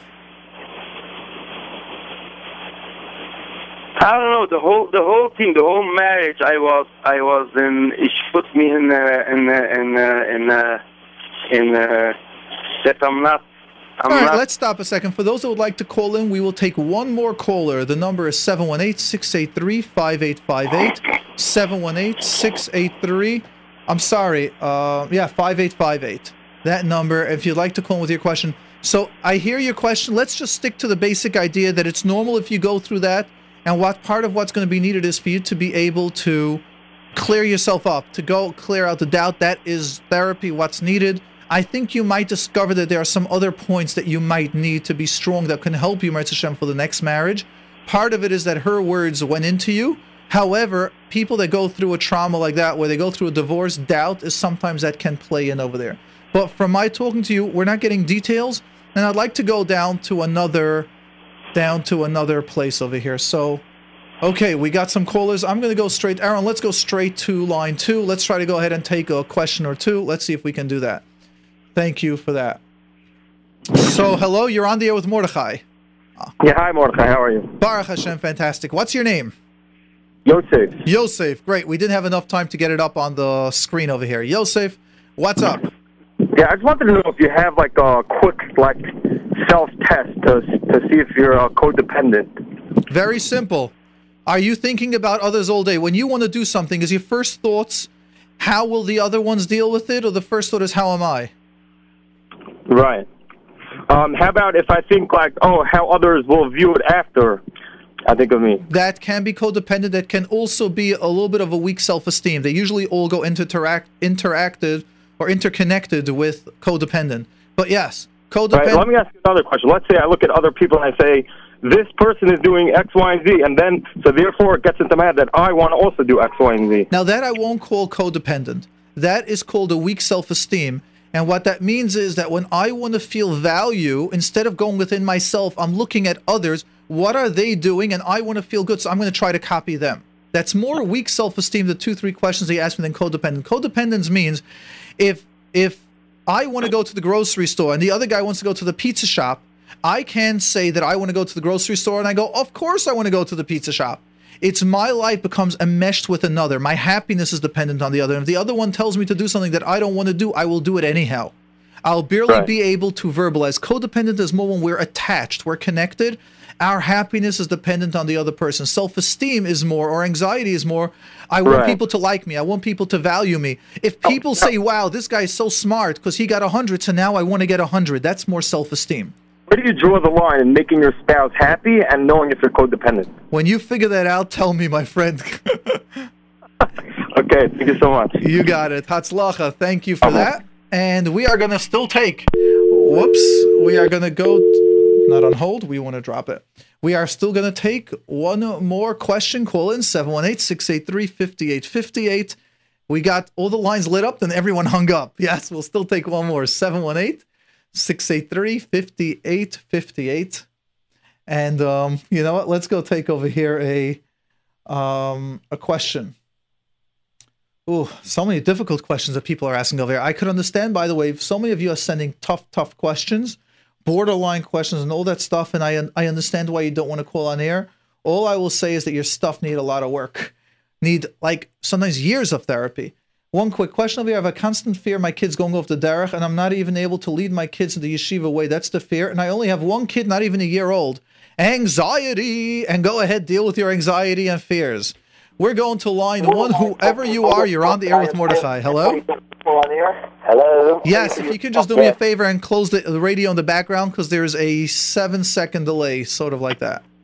No We've- problem. We You in got a minute to background go, anyway. so let's go ahead. What's your question or comment? It was you in the background. Yes, it's uh, it's interesting hearing myself sometimes.